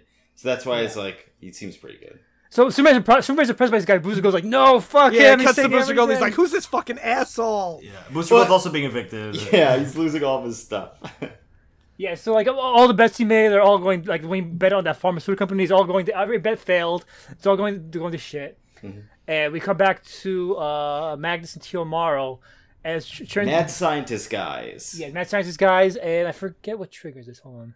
Oh yeah, T. O. Morrow starts talking about like he's like they're never going to see each other again, and uh, what Magnus Yeah, is he like, says like I'm definitely like uh I'm he's like I know that we're gonna you know like I'm gonna I really appreciate you being here as my friend. People don't understand me, you know, just like people don't understand you, and I'm pretty sure that I'm about to get kidnapped. Yeah, and then he's like, "Walls have years. Just show me what you show me what you found." Like, because he he had, when Magnus go to check check uh, Doctor Sivana's lab, and he finds Mister Mind's car uh, car uh, No, car it's discarded. It's a Cocoon. cocoon. So he's Cocoon, it's cocoon. cocoon, yeah, it's caterpillar cocoon, yes. turns into cocoon, so he evolved into something to probably Yeah. butterfree. Yeah, and so T. O. Morrow says, "Hmm, now what do you suppose hatched out there?" But we, as comic experts, now fill Darrow in our ranks. No, it's Mister Mind. Oh my god, Mr. Mind.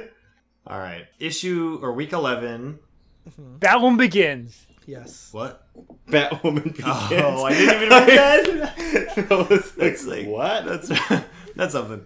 So we have these. It starts out in Washington D.C. There's like Oh, this group no. of kids being like, "We're gonna meet at this secret meeting spot." And Ralph Dibny shows up and starts beating up children, and he's like, Well, he- "Where?" he first they're in like they're like uh they're But in, he doesn't like, realize they're children. He just sees them in cloaks and he's being the shit. They're like, "You- "Where are, where, where wife's wedding ring? Where are they?" And he realizes they're a It's, kid. it's hoodies with the upside down S, which is why he beats them up. yeah. he so he's like, assumes "Where's the cult of Conner? Tell me." And then he doesn't realize they're kids, right? And then Yeah. uh, and he yells at them, "I'm sorry, I didn't realize." and then one of the kids beats him with a bat to get him off his friend, and they run off. And he gets a phone call that there's been a burglary at a, at his storage unit. And that's like every time he does anything, someone calls and they're like, "Everything's that you still have is fucked over." Yeah. Um, yeah, you're, you're losing everything that, that you had from your wife. Like, sorry. yeah, Renee Montoya and the, The questions question. hassling her over They just hang out- like, hang do you out. know this this chemical's in it and it sucks and it's killing Yeah, she's she's This smoking, and he's just listening to all the chemicals. And she's just and blowing the smoke in his face. and then we have it's a uh, pretty good uh, buddy cop. Yeah. and he- this is when he also reveals that his name. Uh, well, actually, no, he revealed it earlier, but they.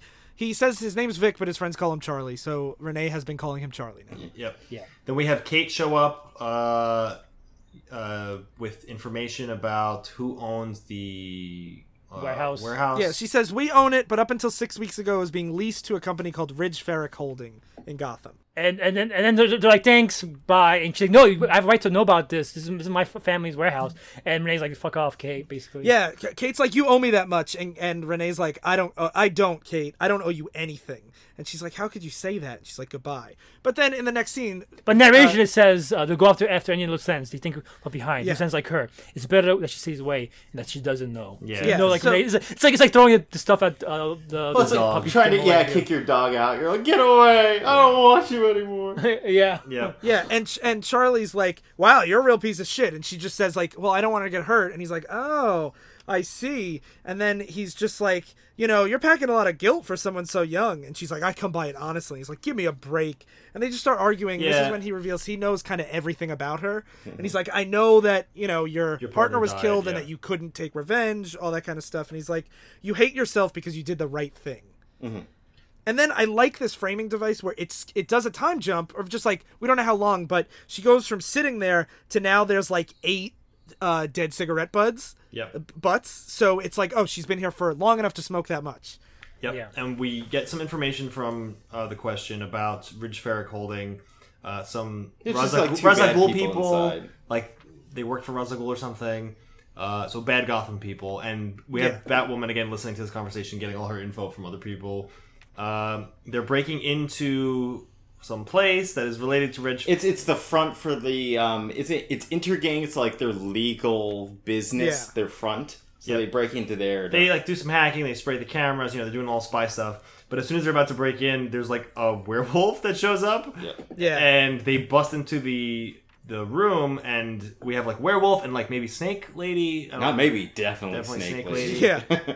Uh, she's got scales and snake eyes, so definitely they're getting their asses kicked. Yeah, Snake Woman, leaves, Snake Woman leaves, leads them to the other men in the room, which are all a were gorilla, a werewolf, and a were cheetah. I love this. Yeah. Like the when you have the more important villain is like, take care of them. Yeah. Uh, I'm not gonna be here. To I don't need this. to watch this. Yeah. I have full. full Yeah. I mean, in in her defense, these guys are way stronger than her. She has a snake tongue. They're like big gorilla people. Also on the it's a defense, snake also on the defense, the only reason why Renee and the question got out of this is because Batwoman shows up. Yep. So Batwoman Yeah. busts through the And they do the classic like Batman thing where a batarang comes across, all the lights go out, and she's like, "I knew it, all the talk, all the rumors. He didn't leave. He's still here. Gotham City will always have Batman to protect it." And then it's a full page of Batwoman, and she's like, "Or not? That's not Batgirl. That's that's a that's a bad woman." And she's like, Hot damn. dang, Hot damn, Yeah. she says. Yeah. As, as she, She, she, wait, she wants to get the Men in Black gun to try to shoot him the, the gorillas, but Batwoman's like, no killing, and she pushes her out of the way. Yeah. And then she says, she "Damn!" pushes her out of the way. Somewhere along the line, someone taught her how to throw a. Uh, yep, and then she goes dot dot dot. I'll be damned. Yeah. Yeah. Which I like that they don't draw it out like who is this Yeah. redhead that's doing it. Yeah. Yeah. And she Then flies she away. leaves, and questions like, I think she likes you. She's like, shut up. back in the uh, warehouse that was vandalized or the storage unit about with Ralph Dibny um, there's the resurrection symbol vandalized on the front they He's trying to find out what they stole inside of the the place. Like he's looking through all the boxes. There's photos, Sue's Paris wardrobe, more Sue hats over here, and, And and- those, those, those two things are the only things that are being taken. Everything else was left alone, so only the Sue stuff. yeah. So her clothes have been stolen, and it cuts to the resurrection site where all like the super uh Superman. As they're describing stuff. every article of clothing, they show them putting all the articles of clothing on a dummy. like it's like a straw final- it's like straw dummy it's like kind of like an effigy. yeah it's really Yeah, weird yeah. and creepy It's an effigy. Yeah. Yeah, so they put basically, and then the final panel is them s- s- surrounding this effigy, this cult of uh, Conner. Week 12, we're meeting Isis on the cover, and she's like, it's like Black Adam's holding her. Like, ooh, wow who's this? very political to bring in ISIS the Islamic State of Syria okay, this is before ISIS organization. This is back when ISIS meant the guy, like the Egyptian god. right Yes. again more Super Egyptian clarified. imagery with Kahndaq. Yeah. Yes. And the co- and the cover set and the cover shows ISIS, and it says, "Has she stolen the heart of Black Adam?" Mm-hmm. Looking excited to find out. Renee's getting chewed out by her police commissioner again, and then she returns home. And the question is, meditating has been meditating for two days. can he mold his junk with his clay body or is it just his face Oh, also, the only point, point, point is that when- whenever they, when they investigate a place, it's, it's, all, it's all completely empty afterwards. So Maggie's like, I'm not appreciating your help at all. Like, you're just causing us trouble, getting yourself in trouble. And literally after you leave an area, it's empty. Uh, everything you say is there is not there. And this whole meditative thing is a is a is an old like '80s question idea that he used to like. This is like a character thing from his history. The Zen but he's Buddhism from- basically he's going inside, which is when he meditates to kind of figure out the answers of w- what's going on. And so they're trying to find out where the weapons are going. and what's linking all these different plot points. And she's like, he knows. And he says, all right, you win. He opens his eyes. We'll go to Kahndaq. Al- Also, one nice touch. Uh, you, and this is the, this is the first time since the uh, warehouse fight where she takes off her, her uh, cast for her arm. Oh, So yeah. the whole time she had a Good- good. Because her uh, arm was broken. Yep, yeah. good uh, use of time across these issues, too, which is cool. Yeah. And then it cuts to Kahndaq, where you have Black Adam flying around, and he goes and meet, meets with uh, Adriana again. And he's, He, like, he's going around like like bringing water to, to villages and stuff. Yeah. He's doing like god stuff, and everyone's worshiping him. he's talking to her again. Because, Not just bringing water, like using his powers to move like seas. Yeah, mm-hmm. Yeah. right. Yeah, He's talking to her again, and he's like, I had no idea the village was in such need. And she's like, Well, it's because you spent your time in power fighting American heroes and executing American villains rather than, like, listening to the plights of your people. And yeah. And he's like, she's like, you, you you're basically using other countries like chess pieces to cons- consolidate this power base, and you're just starting conflict. Like you're not helping your own people. Uh, like you. But then she does say like you've changed the course of rivers, provide water for hundreds of people, disarmed fields of mines. You've made their lives better. And he's like, "Well, you suggested those things instead of just playing the politics." She's like, "Well, that's all I can do, but someone like you, Black Adam, you see now, you can help in many ways because of what you can do. Why act out of anger when you could act in hope?" And he says, "For a good reason." Yep, so then he takes her. I, I love re- real quick aside when they're like, "Hey, we're bu- we need to talk to you." Like, Adam, he's like, "I'm busy." Yeah. They're like, the Iranian superhero's name is Super She like Shake. yeah. I'm like, it's a good name. so he takes her he takes her to this like shrine that's in honor of his wife and sons that were murdered in ancient Egypt times when he first got his powers and th- this is stuff that happens in the in Geoff Johns's JSA book where he says like I destroyed their tomb in a battle with the JSA you know I was blinded by rage by loss and you know I also they were killed by an enemy I should have destroyed long before yeah, so, so I be- yeah, being proactive now. saves people more than Yeah. just trying to save them after. And he's like, I surely you understand that Intergang killed your family. They sold your younger brother into slavery. Where is your anger? You know, like I, I'm doing this so it doesn't create more people with your backstory. Yeah. And she says, I'm not angry. You have to feel something. I'm not sure what I feel. Mostly alone. So he opens up the place. It leads down to the Castle Rock or Rock Castle. It's the The place. Shazam, Shazam, this place where Shazam lives. The Rock of Yeah, Eternity. and instead of Shazam, the old man that gives the powers, it's now Billy sitting there, the Captain Marvel slash Shaz- Shazam. Yeah, we skipped over it, but during Infinite Crisis, they, Billy like falls out of the sky at one point and says Shazam is dead. So now Sh- Billy is Shazam.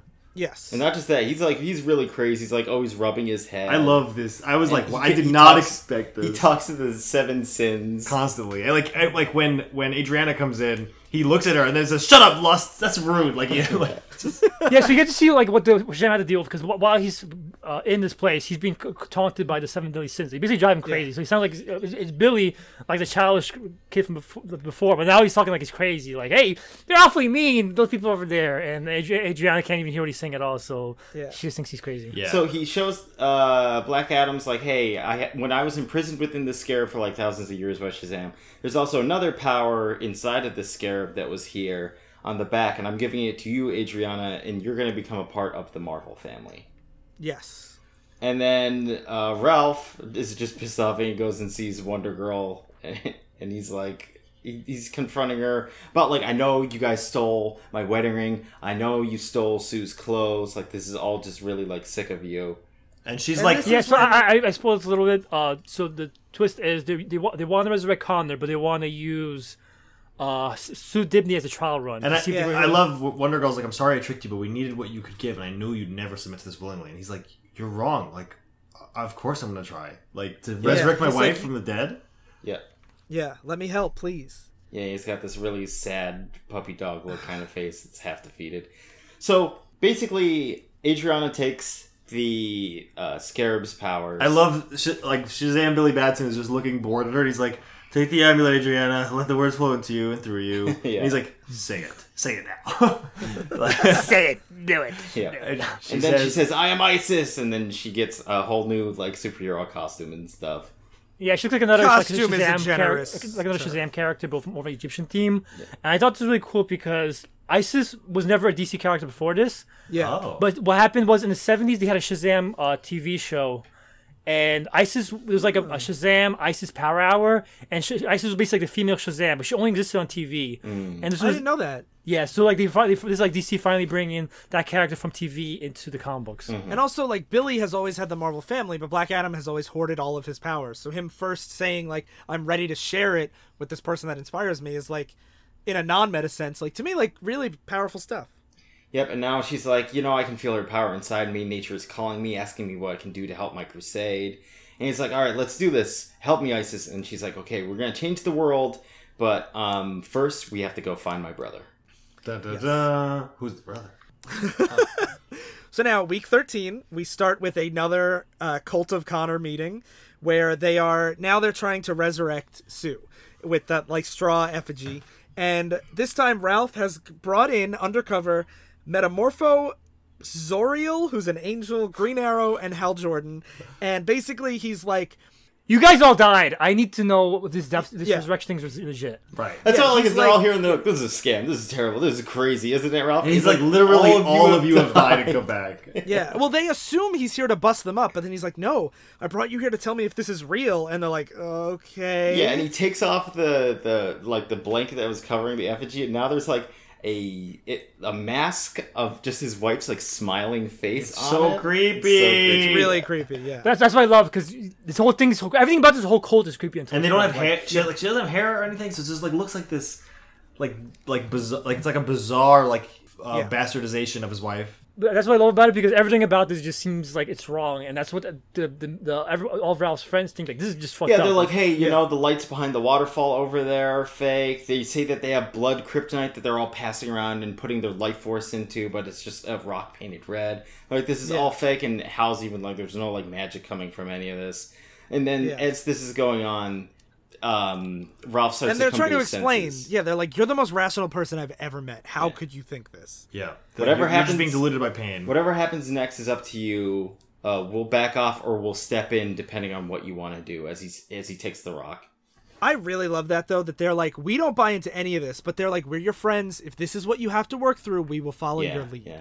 And so then we see ISIS is now ISIS and Black Adam are going into like a like a, s- a slave factory and they're just they she puts her in puts all the slavers in this like big whirlwind and I It guess takes kills him them all. away. yeah. Yeah. I don't know if she uh, kills the, them. the slavers. They're Oh no, he says they deserve more than a few broken bones. She's yeah. like, "No, I don't want to kill people in front of these children." Yeah, no. like, so "Thank they you." they say yeah, and she's like, "We're bringing all these children to Kahndaq. It's going to be like a place where orphans can live in in refuge." She's like, "Maybe I need to stop hoping. My brother's not here." And he's like, "Look at these children. That's all they're doing. You show them hope. You show me hope.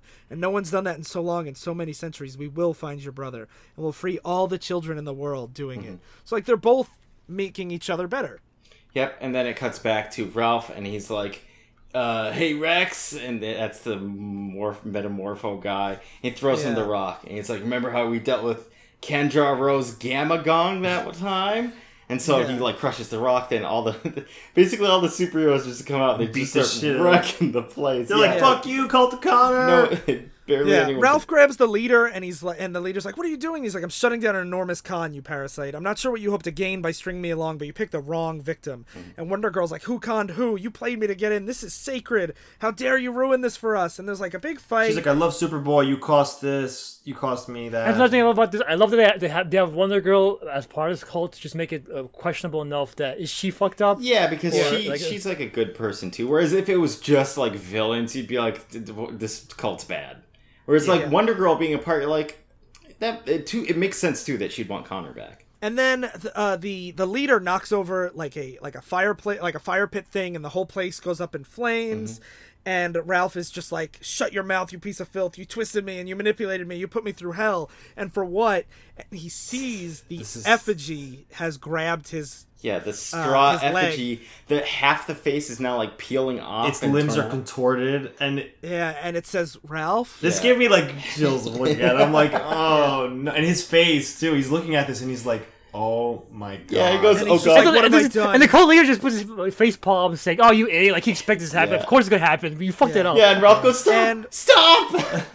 and he's just he's screaming like i was wrong we were wrong this wasn't a trick please i should have believed we have to try again and they're like no those were our only sacred waters. Those were that was our only kryptonite. Thanks to you we have nothing. And they fly away and ralph is just laying in the fire with sue's like Uh, The, the, oh, the, the friends are looking are looking for Ralph as they're flying around saving everyone. This was Ralph, and Ralph just hugging his. Uh, yeah, he's hugging, and and they save it, and then it cuts to I get, what is it? The next day, I guess. yeah, next Yeah. day, yeah. Yeah, the next day, and they're like, "There's no remains." The Hal Jordan's Green Lantern ring scanned.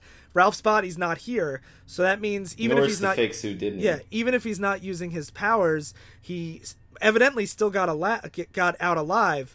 And they're like, "There's not a trace of him. Damn it, not a one." And they it cuts as they're flying away. Wait, first, first, Hal Jordan says, "Poor Ralph. Even after he Yeah. thought he lost everything, he still has his mind."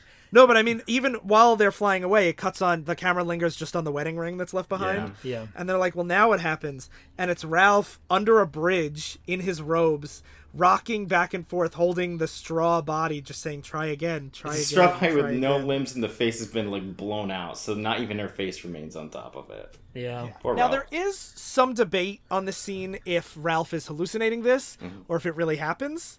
Well, uh, we can save the debate when we read more. and Yeah, see- and but- more, more about the cult. I think we should save that. when I read it, and I'm like, and man, it gave me chills too. Like I, oh, it's Just that one page, up- honestly, of, of, Yeah. of the contorted because the arms are like they're in like what would be a broken arm if you like. They're very in weird positions, and her face is peeling, and she's just looking at him, smiling. And, he- Her smiling, peeling face. and he's just like, it's just multiple shots of his eyes, and I'm like, oh my god. I feel like Yes. If you live in this world where so many people are coming back to life, that would be a thing. Like I would have bought it. Yeah, I into would- I the cult definitely. of Superman. But that's, that's that's why I like how they stage the cult because the cult is shaded this whole entire time. It's not just oh we're, we're really like this legitimate organization. They, they've been robbing uh, places, people, and stuff like that, Yeah. and spray painting everything. Like they, they are a freakish cult, and Yeah. Uh, so like they made they made it. It's not like it's not like a, a, a hospital. Like John Henry Irons, like I'm going to make a pill Yeah, to resurrect yeah, yeah. people.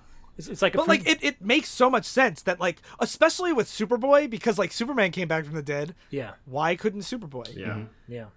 And so that concludes volume one of fifty the first fourth of fifty-two. the first fourth of it.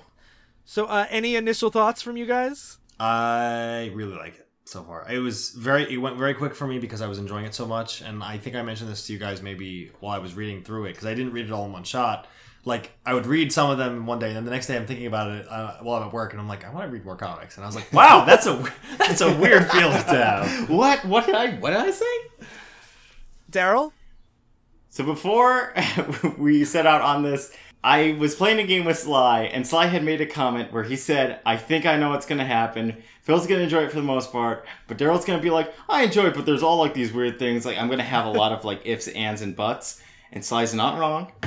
I like Yeah. he knew what was gonna happen, and it's exactly what he probably predicted too. It's all the super, the extraneous superhero stuff. I think the main plot threads that is, it's happening is really great, and I I like the like where Ralph has gone during this. I, I don't care about like the any of the uh, Adam Strange and Starfire like that stuff is whatever for me. But it's like Renee and the Question is a really good duo. I enjoy them. I enjoy all of Ralph's stuff. Uh, Black Adam is really interesting too. So I like all these things. It's just like it's this story is like in a comic book universe type Yeah. of deal. It's like mm. it you cannot remove it from it, or maybe you could remove certain like You can't. No, you can't. This, this, this whole No, point is to embrace the universe, and we'll get further in. There'll be more. You probably even, you probably might even hate the story by the end because you can get some more comic as it goes on. I, I, I guess we'll have to see. I'm still, I'm really enjoying it. I think this is a good read. I think this is a good read, even if you're not that into comics. It's just like at times, it's one of those things where just I know what I don't like when they keep like bringing up and it's like this superhero or this guy and this stuff. It's not intrusive to the point where it's like it ruins it, but it's stuff where it's like you know I thought Ralph had superpowers. It's where you mm-hmm. expect like maybe some characters to be doing like some things or like it's important to know how like Green Arrow had died that one time during that one Ralph scene where he's he's thinking no, about it's not. like, it's not though. He like he just like, you. All you need is what he says. Like you guys came back from the dead. Like that's No, you but that was the scene it. after. There was that other one because I didn't know what was so important about that scene until you point out that that Ollie had come back from I the dead, and but I that's why I didn't know. But, it well, the, reason, but the reason why Ollie's there for the particular story is to set up him being in the story later. like I, I didn't know. In that But it was either. still like it was still Ralph's face, and I like those small things because it's like, oh, that does make sense that Ralph is surprised. Where it's like, wait a second, Ollie's come back from the dead because that's a nice step up to him believing in. And also, her so you're saying that no story could ever be good on reread, uh, better on reread than the first read? Like you can't reread again, and realize that's why Ralph you made could, that face. you Like, could. It's just I'm not it has to rereading. be, you it. have to get everything from every scene that went in the first read, or else the story is flawed. I'm I'm just saying I'm not rereading it. This is my first read impression. Yeah. I was wondering with some of this too. Like, I wonder if I had read this a year or two ago, if I would have felt more like that Before too. you know, like most of these people, like even even who Billy was, Yeah, and Shazam I, I, I and the feel powers. like I I was wondering when I was reading this and enjoying it so much. It was so bewildering to me that I'm like, it's probably that I've hit the like. There's a tipping point where you've read enough of the universe, and now I'm bought in. Where I'm like, I know most of the characters in here. Yeah, like when the question shows up and he has no face, and it's like people don't really go like, seriously, where's your face? They're just like making jokes. He's like, I can't bite you, no mouth. Yeah. Yeah. Where I, I I might just because especially having read Countdown to Infinite Crisis and then Infinite Crisis and, all, and Identity Crisis, where I'm like I I'm just bought into the universe more now too. Mm-hmm. So I'm more I'm more willing to be like, yeah, I mean, there's a Green Lantern's like army flying through, you know, whatever, and Yeah. whatever. Like this stuff is normal. I'm very curious what you think uh, by the end when you, we start to see like what is because this first volume is a lot of it is set up is like setting up all the pieces, Mm-hmm. and I'm curious uh, like uh, we saw a little bit with like as they introduced Batwoman of like there are they're starting to introduce new ideas and ISIS, new concepts. Same thing with like ISIS, yeah, Yeah. ISIS definitely. Where you're like I wonder how you guys will feel as we advance and you see now that the stage is set how the pieces move along. So I'm definitely very Yeah. into it. I wanted to read more uh, after I stopped at 13. I was like, fuck you guys, because I want to keep reading. So that's a good sign. Yes, great. So luckily, it'll be weekly. So, you know, for us, for and you, the listener. So this in seven days, you will hear the second quarter of 52. And in the meantime, remember, there's the Patreon drive going on. So, uh, Wait, I- just real quick Oh, before this, both of you Yeah. guys really liked this when you were first reading it, right? You're both like, Yes. this is great. Yes. This, was- this, this, is, this is like the first story I've ever like added for most of these characters. So that's why when you're like, Yeah. oh, I think it's only if you like the character. I didn't know most of these characters when I first read. So fuck Mm. you, Daryl. I think you're wrong.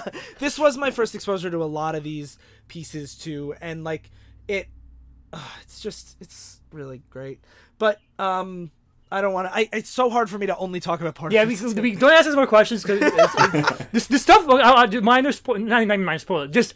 It Just sense, sense for what you're in for. I forgot most of the stuff in these issues. This is these are the forgettable issues. yeah Really? Yes. but you forgot about Terror Man? Uh, Shockingly enough, I forgot about Terror Man. yeah so Thank God he um, died. So yeah, definitely uh, stay tuned and subscribe so you don't miss the next three parts of 52. And like I mentioned, it is the Patreon drive. So some of the things uh, as the month goes on, I'll get into more of the details and you know different things. But be on the lookout. All the shows on the network are going to be involved in some way in, in crossovers and extra bonus episodes. So we'll have you know some people come on for some extra bonuses and, and vice versa. And you should also, if you don't already subscribe to the Patreon at the one dollar level, one dollar a month level, you will get a. I'm releasing. I, I've mentioned before that my music blog has an audio version on the podcast. I'll be releasing season one, which is the first nine blog posts that will be coming out all as one season this month. And that's only for Patreon backers at the dollar a month level. At the five dollar a month level, you'll get lots of you know you'll get our monthly bonuses. For some reason, we mentioned Animal Vegetable Mineral Man multiple times this episode. He is on our newest Patreon episode, and God damn. yeah, definitely. I hope he shows up in this. You you have bought in. And if you want any extra, uh, if you want to know about like giveaways and things for new and upgrading donors and things like that, you should join the Facebook group Flying Machines Explorers Guild because that ha- is where we're going to see a lot of the stuff. And also on Twitter at Flying Machine or right on the Patreon, you'll see updates patreon.com slash flying machine. So you should check all those out and be back here next week for 52 part two. So for divisive issues, I've been running out of Gingold. I've been ruining Daryl's reading experience. I've been eating the strange fruit of DC Comics, and it's changing me. and I've been holding the burnt out effigy husk of Joe saying, Come back. Come back. Stay in continuity. I give you the incredible flying machine.